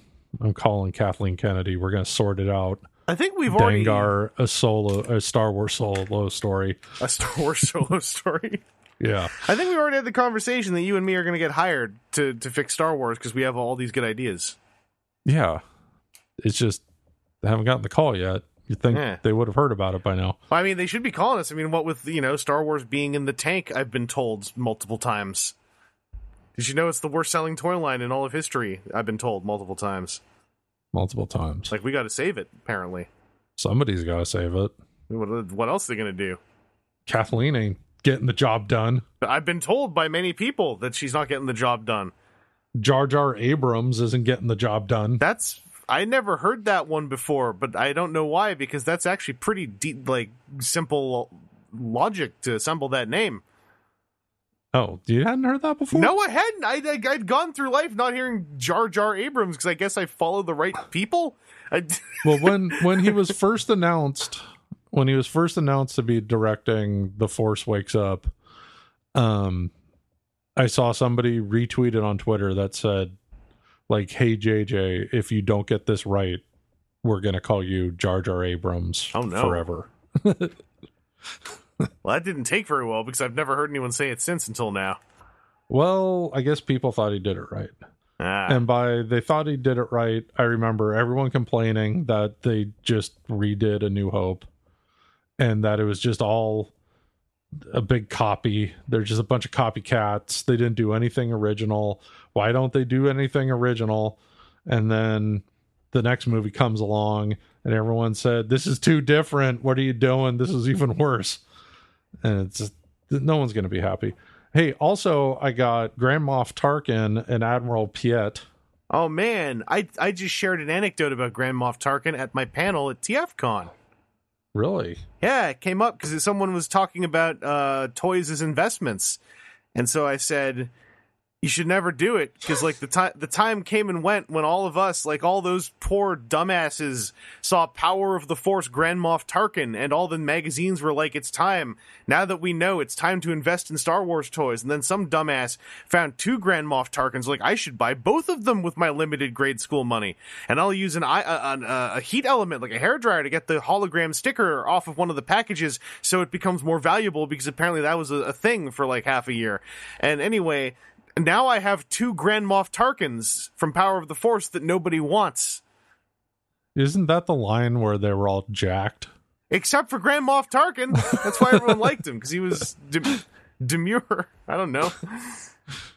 Don't He invest in toys, ever. Like a He Man figure. No, double down. Invest heavily in Tarkins. Especially the new ones. Yeah. We're gonna we're gonna transition into a Tarkin based economy. How much Tarkin for this Coke Zero? It's going to be three and a half Tarkin. Oh Uh, man, it's gonna be like bitcoins. That that six inch Tarkin, Tarkin looks really coins. good. Yeah, I mean they're they're nailing it with faces these days. It's really amazing. good job. Uh, Piet's face is good too. He's just not as recognizable. Uh, his hat comes off, so you Hey. can put his hat back on backwards and make him look like a real dunderhead. Someone should choke that guy. Yeah, choke him out. Uh, there are a lot of uh, a lot of uh, shared parts between these two, especially the legs. The legs are just the same legs. You know, Um, can't complain. no, it's fine. they resculpted the chest though. I think the arms are also different. I don't think the arms are the same. Oh, they made Tarkin buff. Hands are probably the same. Made Tarkin Oh, yeah. cannon buff. He is swole, All as right. they say. He's Ben Swallow. Oh no. I didn't make that one up either. Uh, I think you could take ownership of it, and I don't think many people would fight you though. Nobody wants it. I invented Ben Swallow. Good, finally some. Okay, no, it was him. He's the one. Uh, I got um Solo, a Star Wars m- movie. Um, Did you watch it yet? Chewbacca. Oh, Oh, I did get the Blu-ray. I haven't watched it yet, but I got the Chewbacca. That's a Target exclusive. Um, he comes with goggles. Uh, I like to call him Nerd Baka because it looks like he's wearing big dopey glasses. Another Target exclusive is Bespin Escape Princess Leia. I think we talked She's about got her. like a. Oh, did we? Oh, maybe. Yeah. I guess this was long enough ago. I probably talked about Nerd Baka also. I mostly remember uh, Bespin Leia because it's like this. This is some of the good Leia. This is some of that solid, solid Leia. Yeah, and I guess the upcoming um Hoth Leia is the exact same body, but also with a vest and Hey, a different head. It is colder on the planet Hoth. Yeah, like she just took her vest off to escape Bespin because it cuts down on wind resistance, I guess. I don't know. So anyway, when you ask if I got anything off topic, I kind of forgot about the Star Wars men because uh and I groaned, oh boy did I ever, because uh this all-in Kickstarter Mythic Legions thing arrived. You did all in. I didn't remember you doing all in. Okay. yeah, thanks for paying attention to my Twitter. You want to see the pictures? I saw the pictures, but I didn't know it was the all in because like friggin' three people I know went all in. So it all kind of mushed together. Did it come in one box for you, or was it? Was no, it okay. came in two boxes, three days apart. All right. Well, some people got them in three boxes, so technically that means you got a better all in. Well, my third box is coming, but it's not all in. The third box is the extras that we ordered. Okay. All right. So I have an extra um vampire troop builder lady and an extra elf troop builder guard soldier Hey, uh, for my girlfriend because we're splitting up we're we're splitting up the all in into three piles. There's the ones I want, the ones she wants, and the ones we're going to sell I and got- try to make some dollar bills back. I got my or, my ship uh, my shipping confirmation today for my Kickstarter order Ooh, of nine figures. only nine. so I did get in on that pre-order earlier this year, which means I'm seeing them next year. But my Kickstarter order, I got one, two, three, four, five, six, seven, eight, nine, and a sword horseman and a weapons pack. Um, you know, I have a humble order. Right. Humble bundle. Yeah. So I'm I'm not gonna sit here and review every single one of them Rip off. I ain't doing that. Rip Um, off. also, what are we paying for? I haven't even opened all the ones that I'm planning on keeping yet. Who needs to open toys to review them? Uh, good point. yeah, there you go. I've opened all the vampires, all the skeletons, and the ghost. Uh, my girlfriend has opened half of the um elves. She's keeping all the elves, like all the all the woodland characters, hmm like the guy with a tree for a head, and then the one with a deer for a head, On the and the one with the the suddenly kind of otter head. the one with the suddenly giant fairy wings who's in a box now, who looks really cool. Yeah, well, that was the one that got her attention in the first place. That looked really good. It made me pre-order one on Big Bad, maybe. Yeah, she hasn't opened it yet. Uh yeah, so I'm keeping all the undead and the um Templar uh soldier lady and I don't remember all their names. It's ridiculous. And then like the angel winged lady, Yeah. who's one of the most badass figures in all of Mythic Legions, in my opinion, Yes. is really she's really badass. I'm so happy I ordered her entirely because of the pearlescent armor, because of the one from Wave One who had it. And I was like, "Hey, that was cool armor. I'll order the the lady who's also got that armor." And then it turns out she's the friggin' toy of the line, almost one of the toys So- of the line. One of the ones I was most excited for is the glow in the dark ghost man. I got crappy. He has two paint apps. they painted his eyes, All right. and one of the eyes is screwed up. it some of the paint's missing. They didn't completely paint his eye. Like surely, surely Four Horsemen can hook you up. Give me a break, or I'll just get out some white paint and Send him a photo. Just go like. "Hey, do you guys have any spare heads kicking around? I can trade you." Well, if they want to send me a head, that'd be fine. Yeah. See, I, I don't want to send it back. yeah. no, I mean, may as well email them, That right? means I have to go to the thing. Like, what's the worst they're gonna say? Email us the he- email us the head. wow, where'd I? what's the worst? great. What's the worst thing you're gonna say? Upload the toy to us. well, that's impossible. well, if it was that easy, then it wouldn't be a problem. Yeah, I don't want to have to go to the post office. I I don't want to go. I hear you. Uh, then I'm also keeping all the goblins. Those are the ones I haven't opened yet. I haven't opened the goblins yet. I've been saving them for a special occasion. Goblin Day. Oh, yeah, the goblins are all super cool looking. Um, as much as I don't care at all about the Mythic Legion orcs, the goblins uh, fix everything I don't like about the orcs. Um, the orcs are just, it's just the, the people bodies with a monster head. Yeah, the orc bodies are the disappointing part. It's like Yeah. it's, it's not even like it's the wrong choice. It's just that amidst all the other choices the line makes, it makes it a lot more boring than if the line had just been like orcs and barbarians. Yeah. It's like here I have a So, dude. yeah, so essentially the picture of the the bad eye. Yeah, that's and that's then- a shame. Then like the badass angel lady also has a wonky eye. Um her eyes are fully painted in. The problem comes where the eyes are not pointing in the same directions. Oh, it's the the NECA classic. Yeah. So one eye is looking straight ahead and the other eye is looking down. uh luckily unless you're looking at it close, you you don't really see it. Like the picture I tweeted, I'm zoomed in on her head. It, it looks like she's got a real bad lazy eye. But also sculpted on her face, there's two scars coming down that side of the face, including one that crosses over her eye. Head cannon. She just got an injury and it messed up her eye. Yeah.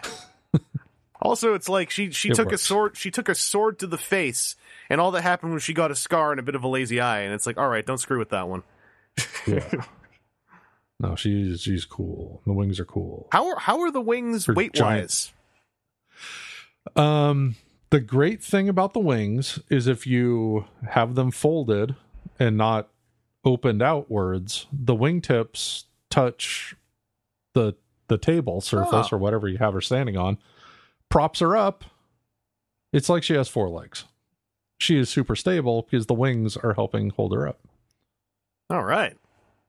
which is really good because her tiny little feet, all the other figures that I got with similar tiny little feet, it's hard to keep them balanced well because they have such tiny little feet. Well, the first thing I thought of when I saw the wings is like, I, I mean, I know they've been working on these wings for literally over a year, trying to make them work. Uh-huh. But like, again, and maybe this is, I mean, this is why. All I thought about was putting the wings on my Birdmen from Gothitropolis and how that would make them not work as action figures anymore. So I, I, I'm so far I've not seen anyone say, "Yeah, the wings are garbage." So it makes me happy because I, I, I think that the wings are a super cool idea that like this just didn't work on the Ravens. Uh, Yeah. Yeah, well, every figure comes with three pieces that plug onto their back. Um, two of them are for wings. Uh, one is an adapter for the new style wing. One is an adapter for the old style wing, and the third piece, I, I don't know what it's for. I haven't figured it out. Uh, Fake Eyes said something on Twitter about holding a shield, I think, Oh, I. But I couldn't figure that. out how to. I couldn't figure out how to attach the shield to it. Yeah, I mean, I don't have it, so I, I can't say. It's, I, I would. It's too complicated. I would just me. shove them together a bunch until it sticks. That's that's my idea. All right. Well, maybe I'll try just rubbing them together for a while. Yeah. I'm full of good ideas. Hey, rub the toy together. Bet you didn't think of that. Yeah. The uh the sculpt of the skeleton queen uh type chick Morgulith. is uh yeah, is really neat. Um if I think it photographs better than it looks in person. Um because that giant headpiece has like no shading or anything to it. It's just a solid color. ah, bummer. Um I'm really tempted to just give it like a black wash. I was about to say, get some of that Nuln Oil or some of that armor wash on there. I'm really tempted to, but I also kind of hate customizing figures. I kind of think that they should be maintained as is as much as possible. For Mythic Legion's price and and use of parts and etc., that's kind of disappointing to hear. Given that, like, like my experience with Mythic Legions is they're expensive in part because they go nuts on the paint apps. Yeah. Well, there's like a very extremely faint lavenderish hue to it. Hmm. but there's all these sculpted swirly doos and maybe if there was like a stronger purple wash that they had done to like kind of make those ridges more pronounced Oh, I really want to try Army Painter's purple tone on that now. Because Army Army Yeah. Painter purple tone is sick. I love that stuff. yeah it- I'm just if there was a way to get another head I want to, man. so i could keep one head as is and then mess with So there are some some one. lunatics who it's not a lunatic thing to customize Mythic Legions. There are some lunatics who get the ones that are more expensive because they have more paint on them and then customize those. See, Uh-huh. I think if you put the word out, see, you know what I mean, right? If you put the word out that you just want a Morgulith head, I bet you someone could hook you up. Because also in the states, you guys can ship stuff to yourselves for like super cheap. yeah i'll see float it around Yeah. try it out. Uh, yeah. I mean, then I opened the skeleton builder. Nice, nice little rust effects on the armor. Yeah. It's cool. Um, I opened Malbus. Is that his name? Oh, Mandibulus. Mandibulus. Did you read his? Um, they they they did something I really liked on his lore on the side of his bubble. Is What's that? okay? So I was really the thing that was getting me, and this is this is my my problem. I have Malleus from the first wave, and then the implication was Malleus and Tibius were two like brothers, and then Morgulith and Mandibulus would also be part of the family. And I was like, I'm never gonna find Tibius. On Mandibulus's lore, they're like Mandibulus, brother of Malleus and Morgulith. Period. I'm like, oh y'all, Oh. y'all wrote you wrote out the one I can't find. Thank you, Four Horsemen. Um, so one of the problems that comes up fairly infrequently for me with four horsemen figures is some parts you got to put on, and there is no hint on how. So I th- I got it in this wave. There's a bunch of figures with capes. Uh, I think we've been putting the capes on right. Um, that dude, I already forgot what his name is that we were talking about. Mandibulus. Mandibulus. He comes with two um, soft skirt or soft goods skirt pieces, and nothing to tell you how you're supposed to put them on. Yeah, I uh he's the only I eventually found a video where, well, I found one video where a guy did it real wrong. and I was watching, I'm like, oh God, I don't want to do that. Um, and that was to rip his legs out at the hips. No. And then I found another video that was no, you just pull his torso apart Yeah. and put him over the big ball peg in his torso. And I went, well, that seems way less worrying. So I, I saw that same video, and that, that actually I was surprised to hear that his soft goods like skirt was not attached, and I was like, well, you know, okay, let me think about it.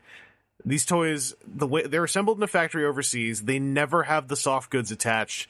That's got to be intentional, and that's that's also probably actually safer than having them remotely attached. uh-huh. But it is weird that there's never any instructions because, like, how long have people been debating the capes? Oh, one of the capes I had to put on was frightening because the little holes that are punched in the cape were punched smaller and off center, like closer to the edge. That's like on my Gorgo Aether blade. One of his holes is so close to the edge. I'm just waiting for it. I'm like, I, I have until that rips to learn how to sew so that I can fix it when it rips. Yeah, so as I was pushing the peg through the holes, like I could hear oh, that's a bad. as it's ripping, yeah. and I know it's right close to that edge, and I'm like, boy, oh boy, I hope it's ripping in the other direction, Even away the- from the edge. Even if it is, that's that's still a bad scene. you don't because the holes are so tiny. you don't want to hear on the soft goods on the expensive Kickstarter toy. Yeah, that's what I'm saying. The other cape that I put on before that one was that wasn't the case. That that was less frightening. Yeah. So you're supposed to fold them over, right? Because each cape has four holes punched in it. So you just match the holes. Yeah, that that is what so we the outer edge holes fold to the the closest to the middle hole. Yeah, you match the holes and then you take all of So, okay, there's actually two ways. You match all the holes in the neck or you match two holes apiece to the peg that the shoulder pauldrons go onto if you want to use those instead. Oh, you could use the neck. So you just double up all the whole. The, ugh, that seems like it would be weird though. I don't think I've ever done that because I've, used the, the shoulder neck. pauldrons. Yeah, that's that's what we've done. Yeah. with all the capes we've dealt with so far. You use, you use the shoulder pauldrons, and then when all because up there is where when you do that, you have all that slightly awkward folding, but you can cram all that under the shoulder pauldrons. Yeah, there's some weird bits kind of sticking out. Yeah, It's a little messy, but uh, passable. Ugh, I can't that that noise. I can hear it, and I haven't even heard it yet, but I know exactly what you mean, and that's lousy. I hate it. So I think I've kind of quickly gone over what I've opened. all right. Um, well, I will open the goblins next, and that's all the ones I'm keeping. I'll uh, I'll hopefully have mine in hand next time we talk, so we can we can compare some notes and also figure out if all the ones that I got are ones you're getting rid of, so that I'm literally unable to buy any off of you. Um, And if you did want to buy any off of me, there's a TF Con coming up in a few months. well, well, well. Also, if you go years ago, uh, I bought that um, Criss Angel air freshener that's still sitting here. Oh God, I forgot about that completely. My favorite, fully ironically favorite magician. I was just talking about Criss Every- Angel with someone the other day. Every now and then, I notice it on my desk, and I go, "Ah, I've never sent that to Vangelis." I hope it still works. This is th- this is why the suggestion of like send the ghost head back to Four Horsemen. It's like it's never going to happen. it's never going to happen. Ever. well, maybe they'll just send you a replacement and not ask for the other one.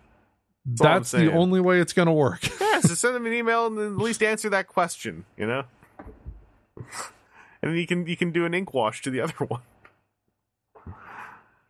Uh, oh yeah. Seth, I got a, I got a couple off topic things to talk about.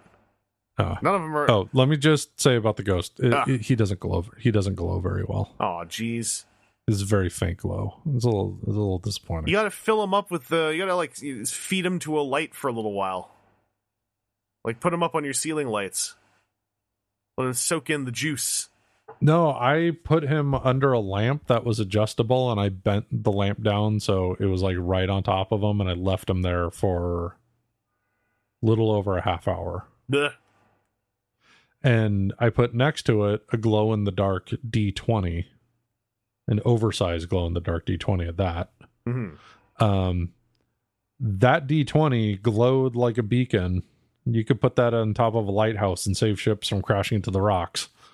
Um, old ghosty pants here it was very, very dim glow. Uh, for reference, if you want to, if you want to look up that toy, I believe his name is Hagnon. That's all right. Yeah, it's okay. He's, he's, he's ghost pants. Well, Seth, I didn't get any action. I like to make up figures my own names. Uh, I mean, I, I I called the dude Pogo Man a million times, even after I looked directly at what his name was on a photo. Yeah. Well, specifically for Four Horsemen figures, I just like to come up with names. Oh, all right. Whoa! So, what did you get off top? My hands are in the air. Whoa, whoa, whoa, all right. whoa. So I got just today actually some stuff. I've gotten some stuff before from this uh, this artist. They go by Orbits. They make stuff for a card game that I've collected and still never played because it died two months after I, I got into wanting to play it, and then I kind of panic bought most of it because it was disappearing on the secondary market. It's called Android Netrunner. Uh, so this stuff by Orbits I caught on the Reddit, and I tried it out. And now, purely based on how nice it all feels, I've been like collecting a whole bunch of Orbits stuff. So Orbits makes tokens and then select character cards, but Orbits gets them done on circuit board material with like metallic plating. Yeah, they get it done. And like this stuff feels great. I've been using the, the credit tokens as damage counters in Transformers TCG. Uh and I just as as like fan made stuff for a game, this is like the most engaging fan made stuff I've ever seen. Like Orbits started off on Etsy, uh now doing uh, their own thing on orbits.com because Etsy apparently charges a lot of finders fees. But like uh this stuff is super well built and I like it a lot. And the ID cards because in Netrunner you kind of you select an ID and that's kind of where your deck starts because that's the character or corporation you're playing, and so the the Orbits ID cards are just like a credit card uh, made out of circuit board, and, and it's super shiny. Uh, it's the stuff looks incredible. Anyway, I really it's it's it's not cheap. It's it's still custom made circuit board art, but uh, I like it a lot.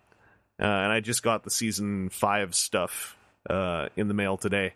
So I've been I've been clinking it around a little bit. This stuff makes really good good clinking noises when you when you drop it on itself. Noise. Um also, I got a video game yesterday for free. What? 'Cause- I got in Is it a freemium game? Like you could download it to your phone for free, but then they charge you for like it is a free crystals or whatever. is a free computer game. Uh, came out on actually not yesterday, day before yesterday. It came out on October 31st. Uh, it's called Deltarune. It's something that the the dude who did Undertale has apparently been working on since 2012.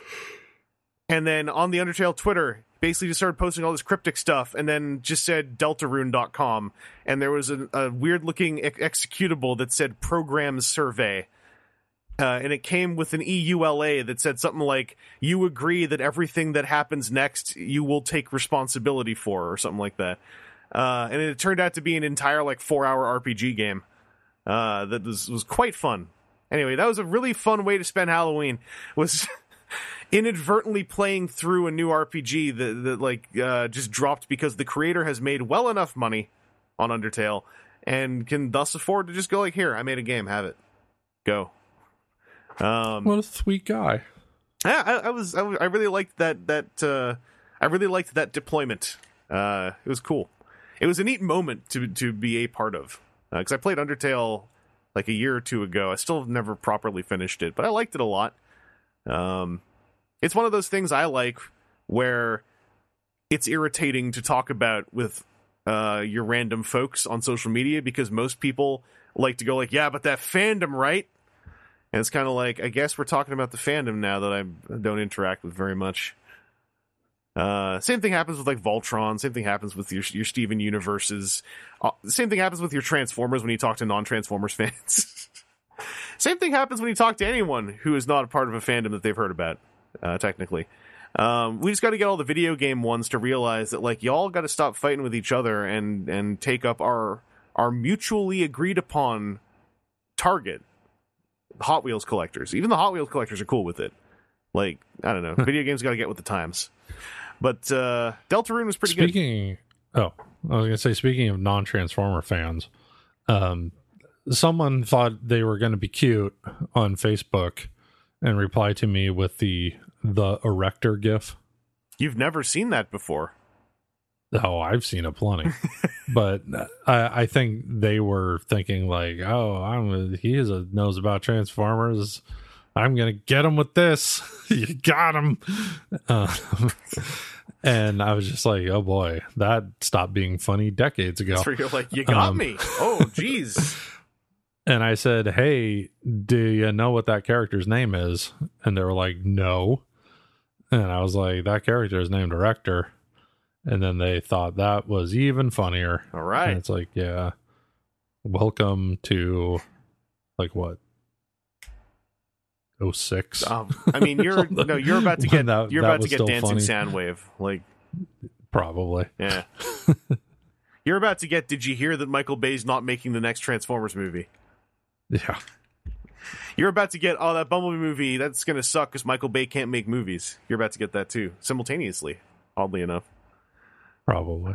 Uh, anyway, that's all. That's all. That's all I got for off-topic stuff that, that's immediately jumping to mind. So, uh, I can mention something else. I won't go into much detail. all right. So this was the chain of events. Like this isn't something I got, but it's in my house now. Oh, oh, oh. Um, so like so many other people, I started listening to the Power Bomb cast. all right. when uh, Jeff Gerstmann and Dan Ryckert uh, started reviewing Dragon Ball Z. And so, listening to the first couple episodes, I was like, "Yeah, I remember all this stuff." Um, boy, they're talking about stuff I forgot. Uh, you know what? I'm gonna see if I can find a place where I can watch Dragon Ball Z, and I'll, I'll watch it alongside of them, and that'll be fun. So I start watching, and my girlfriend didn't care, but like she would like end up seeing it, like me watching, and she'd hear it from the other room, and then she started paying attention, and now she's super into Dragon Ball, deep into Dragon Ball. We've finished all of Z. Well, Kai, the Kai version, all the extra crap cut out. And we're, I think, like close to 80 episodes into Super. And she's gone bananas for the figure arts. Uh oh. Yeah. And some of them are quite pricey now. I thought you because I remember when you got the fig arts, and I was like, "Ha, you got fig arts." I didn't think so. This became this became a thing. Yeah. So I had a Vegeta, like the the first Vegeta that they did years ago. I gave that to her, and then uh, f- uh by a recommendation because she wanted Vegeta with black hair. And then I was pointed to some eBay listings for like a third party Vegeta heads, but they don't fit that Vegeta. So she had to get the version 2 Vegeta to put the black hair on. And then she got another Vegeta. And then she got Goku. And then she got Frieza. And then she got Beerus and Whis. Actually, she got Beerus and Whis first. Um, then she had a bunch of drinks the other night Oh no. And ordered Goku Black, which was over a hundred bucks. an expensive figure. That's a. Yeah. Is she gonna get perfect cell as well? We're just doing it. With Broly. We're gonna. Uh, she hates Broly. Well, like we haven't seen anything with Broly. She just doesn't like how we look. But she's got to hit that action figure thing where you buy the high end toy of the character you hate, so you can make it do stupid stuff. Yeah. Well, she also ordered Nappa and forgot. All right. All right. Here we go. So, so when she had the bunch of drinks the other night, um, she ordered Nappa, um, Goku Black, and a third one all at the same time, and forgot. She remembered she ordered Goku Black, but forgot what the others were. so when the first box showed up, she thought it was going to be Goku Black, opened it up, and went, "Oh, I got Nappa now." and then it got worse. Um, she got a pop vinyl of Vegeta in his Badman shirt. Okay, I should. I don't think I told you this yet. I so TFCon during one of my panels. Uh-huh. You know, you know Joe, pre-order 66's Joey Ichabod. Uh-huh. Yeah, I've I've uh, he walked up I'm to my. I was in the middle of the panel. I mean, we're at the end, but he, I was still talking. He just walked right up to my my panel table, just slapped a pop vinyl down on it, and left. Wow. I have a pop vinyl BoJack Horseman now. That's hostile. That's a very hostile thing to do to somebody. I can't get rid of it because I'm not going to show weakness like that. I will own this. Someone You'll show more strength by never getting any more pop vinyl. exactly. Someone asked me if I was going to get a pop protector for it. I said no. I'm going to Well, are you? no. I'm going to shred that package and eat it, and I'm going to have the figure stand proudly on my desk, not in package. I hate you, Joe. Yeah, uh, she opened that Vegeta, and as soon as she cut the tape, I was like, "Well, now it's worthless." you got to put that box in a plastic box and never touch it. I put this pop vinyl box no. straight into my luggage unprotected, and it did not come out in the same shape when I opened my luggage again when I got home. Good. You have to face hostility with hostility. I friggin' luggage smashed that pop vinyl box. Yeah. So she's going nuts. Um some of them are um some of the Figuarts are going to be like cost prohibitive like Android 17 and 18 are ridiculously expensive. Krillin also used to be really expensive. Um yeah, I think she's getting Kid Krillin. And Perfect Cell always seems to go for money. Frieza went for money, but I can't remember if they re-released him a billion times. No, there's a newer release of Frieza. Okay. That's what she got. Um yeah. So and then like Piccolo is hard to find because that was the first one. Yeah. So she's just kind of hoping that um some of these characters get new releases at some point. Has she been hitting up that Mandarake at all? No, I forgot the name of Mandarake. All right, because that's a, not saying that's necessarily going to be super cheap because basically the way it balanced out is in America, all the Dragon Ball figures just came out. In Japan, most of them were Tamashii web exclusives that were mostly made for Americans. So they're not necessarily cheaper there, but the ones that are super hard to find might be there for maybe a bit less. Okay. Yeah, because I pointed her toward Ami Ami and HLJ as places to hunt. Yeah, they're the good places now too that they have. I think they both now have used items on on stock. Uh huh. Yeah. So anyway, it's getting dangerous around here. Yeah, there's all these. She's going Dragon Ball mad. There's all these KO Kens and Destructo discs just flying all over the place. Yeah. All right. Every uh, now and then, she just says, "I never thought I would care so much about a stupid cartoon show."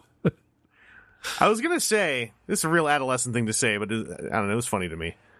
You need to go back in time and tell tell younger Seth one day, young Seth, you will gift to your girlfriend in the future a high end Vegeta action figure, and then leave. never never visit your past self again. uh, Past self would be like, "I'm never gonna have a girlfriend. I'm too much of a loser." also, Dragon Ball stupid. No, I like Dragon Ball. Oh, okay. I was also then he's like, "Yo, Dragon Ball's stupid." And you look around, no one's there, and you go watch some Dragon Ball. Yeah. Well, Seth, Do you know anything about the baseball episode of Super? I've heard about it, and I think I saw pictures of it on Twitter. Yeah, there's there's a scene that uh was very popular in this house when we watched that episode. Well, I'm gonna I'm gonna move us on to the part where we say goodbye to everyone because we just Okay, bye. we just yeah oh, bye. I want I also want to say thank you all for listening. Thank you, Seth, for joining me, especially since I kind of shuffled you around this week because I I came home from TFCon to to being more busy than I thought I would be right after a convention. Uh, that's the way I'll put it. Oh, Jeez. I knocked a thing off my desk. You were so shocked. Busy. Uh, oh wait, I have the perfect.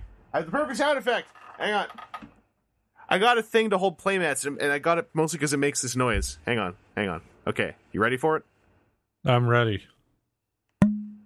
What the heck was that? that's my that's my ultimate guard mat pod.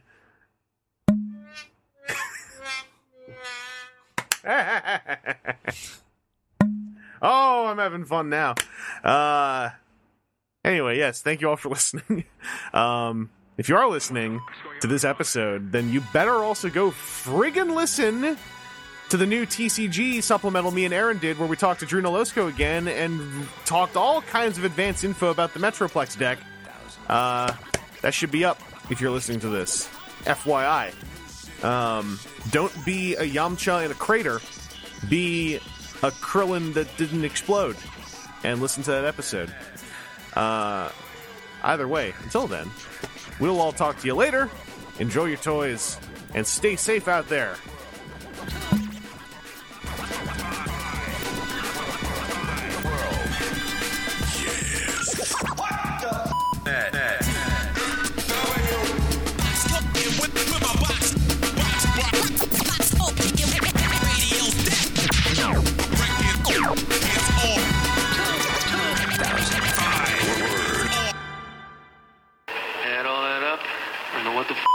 But you got some badass perpetrators, and they're here to stay.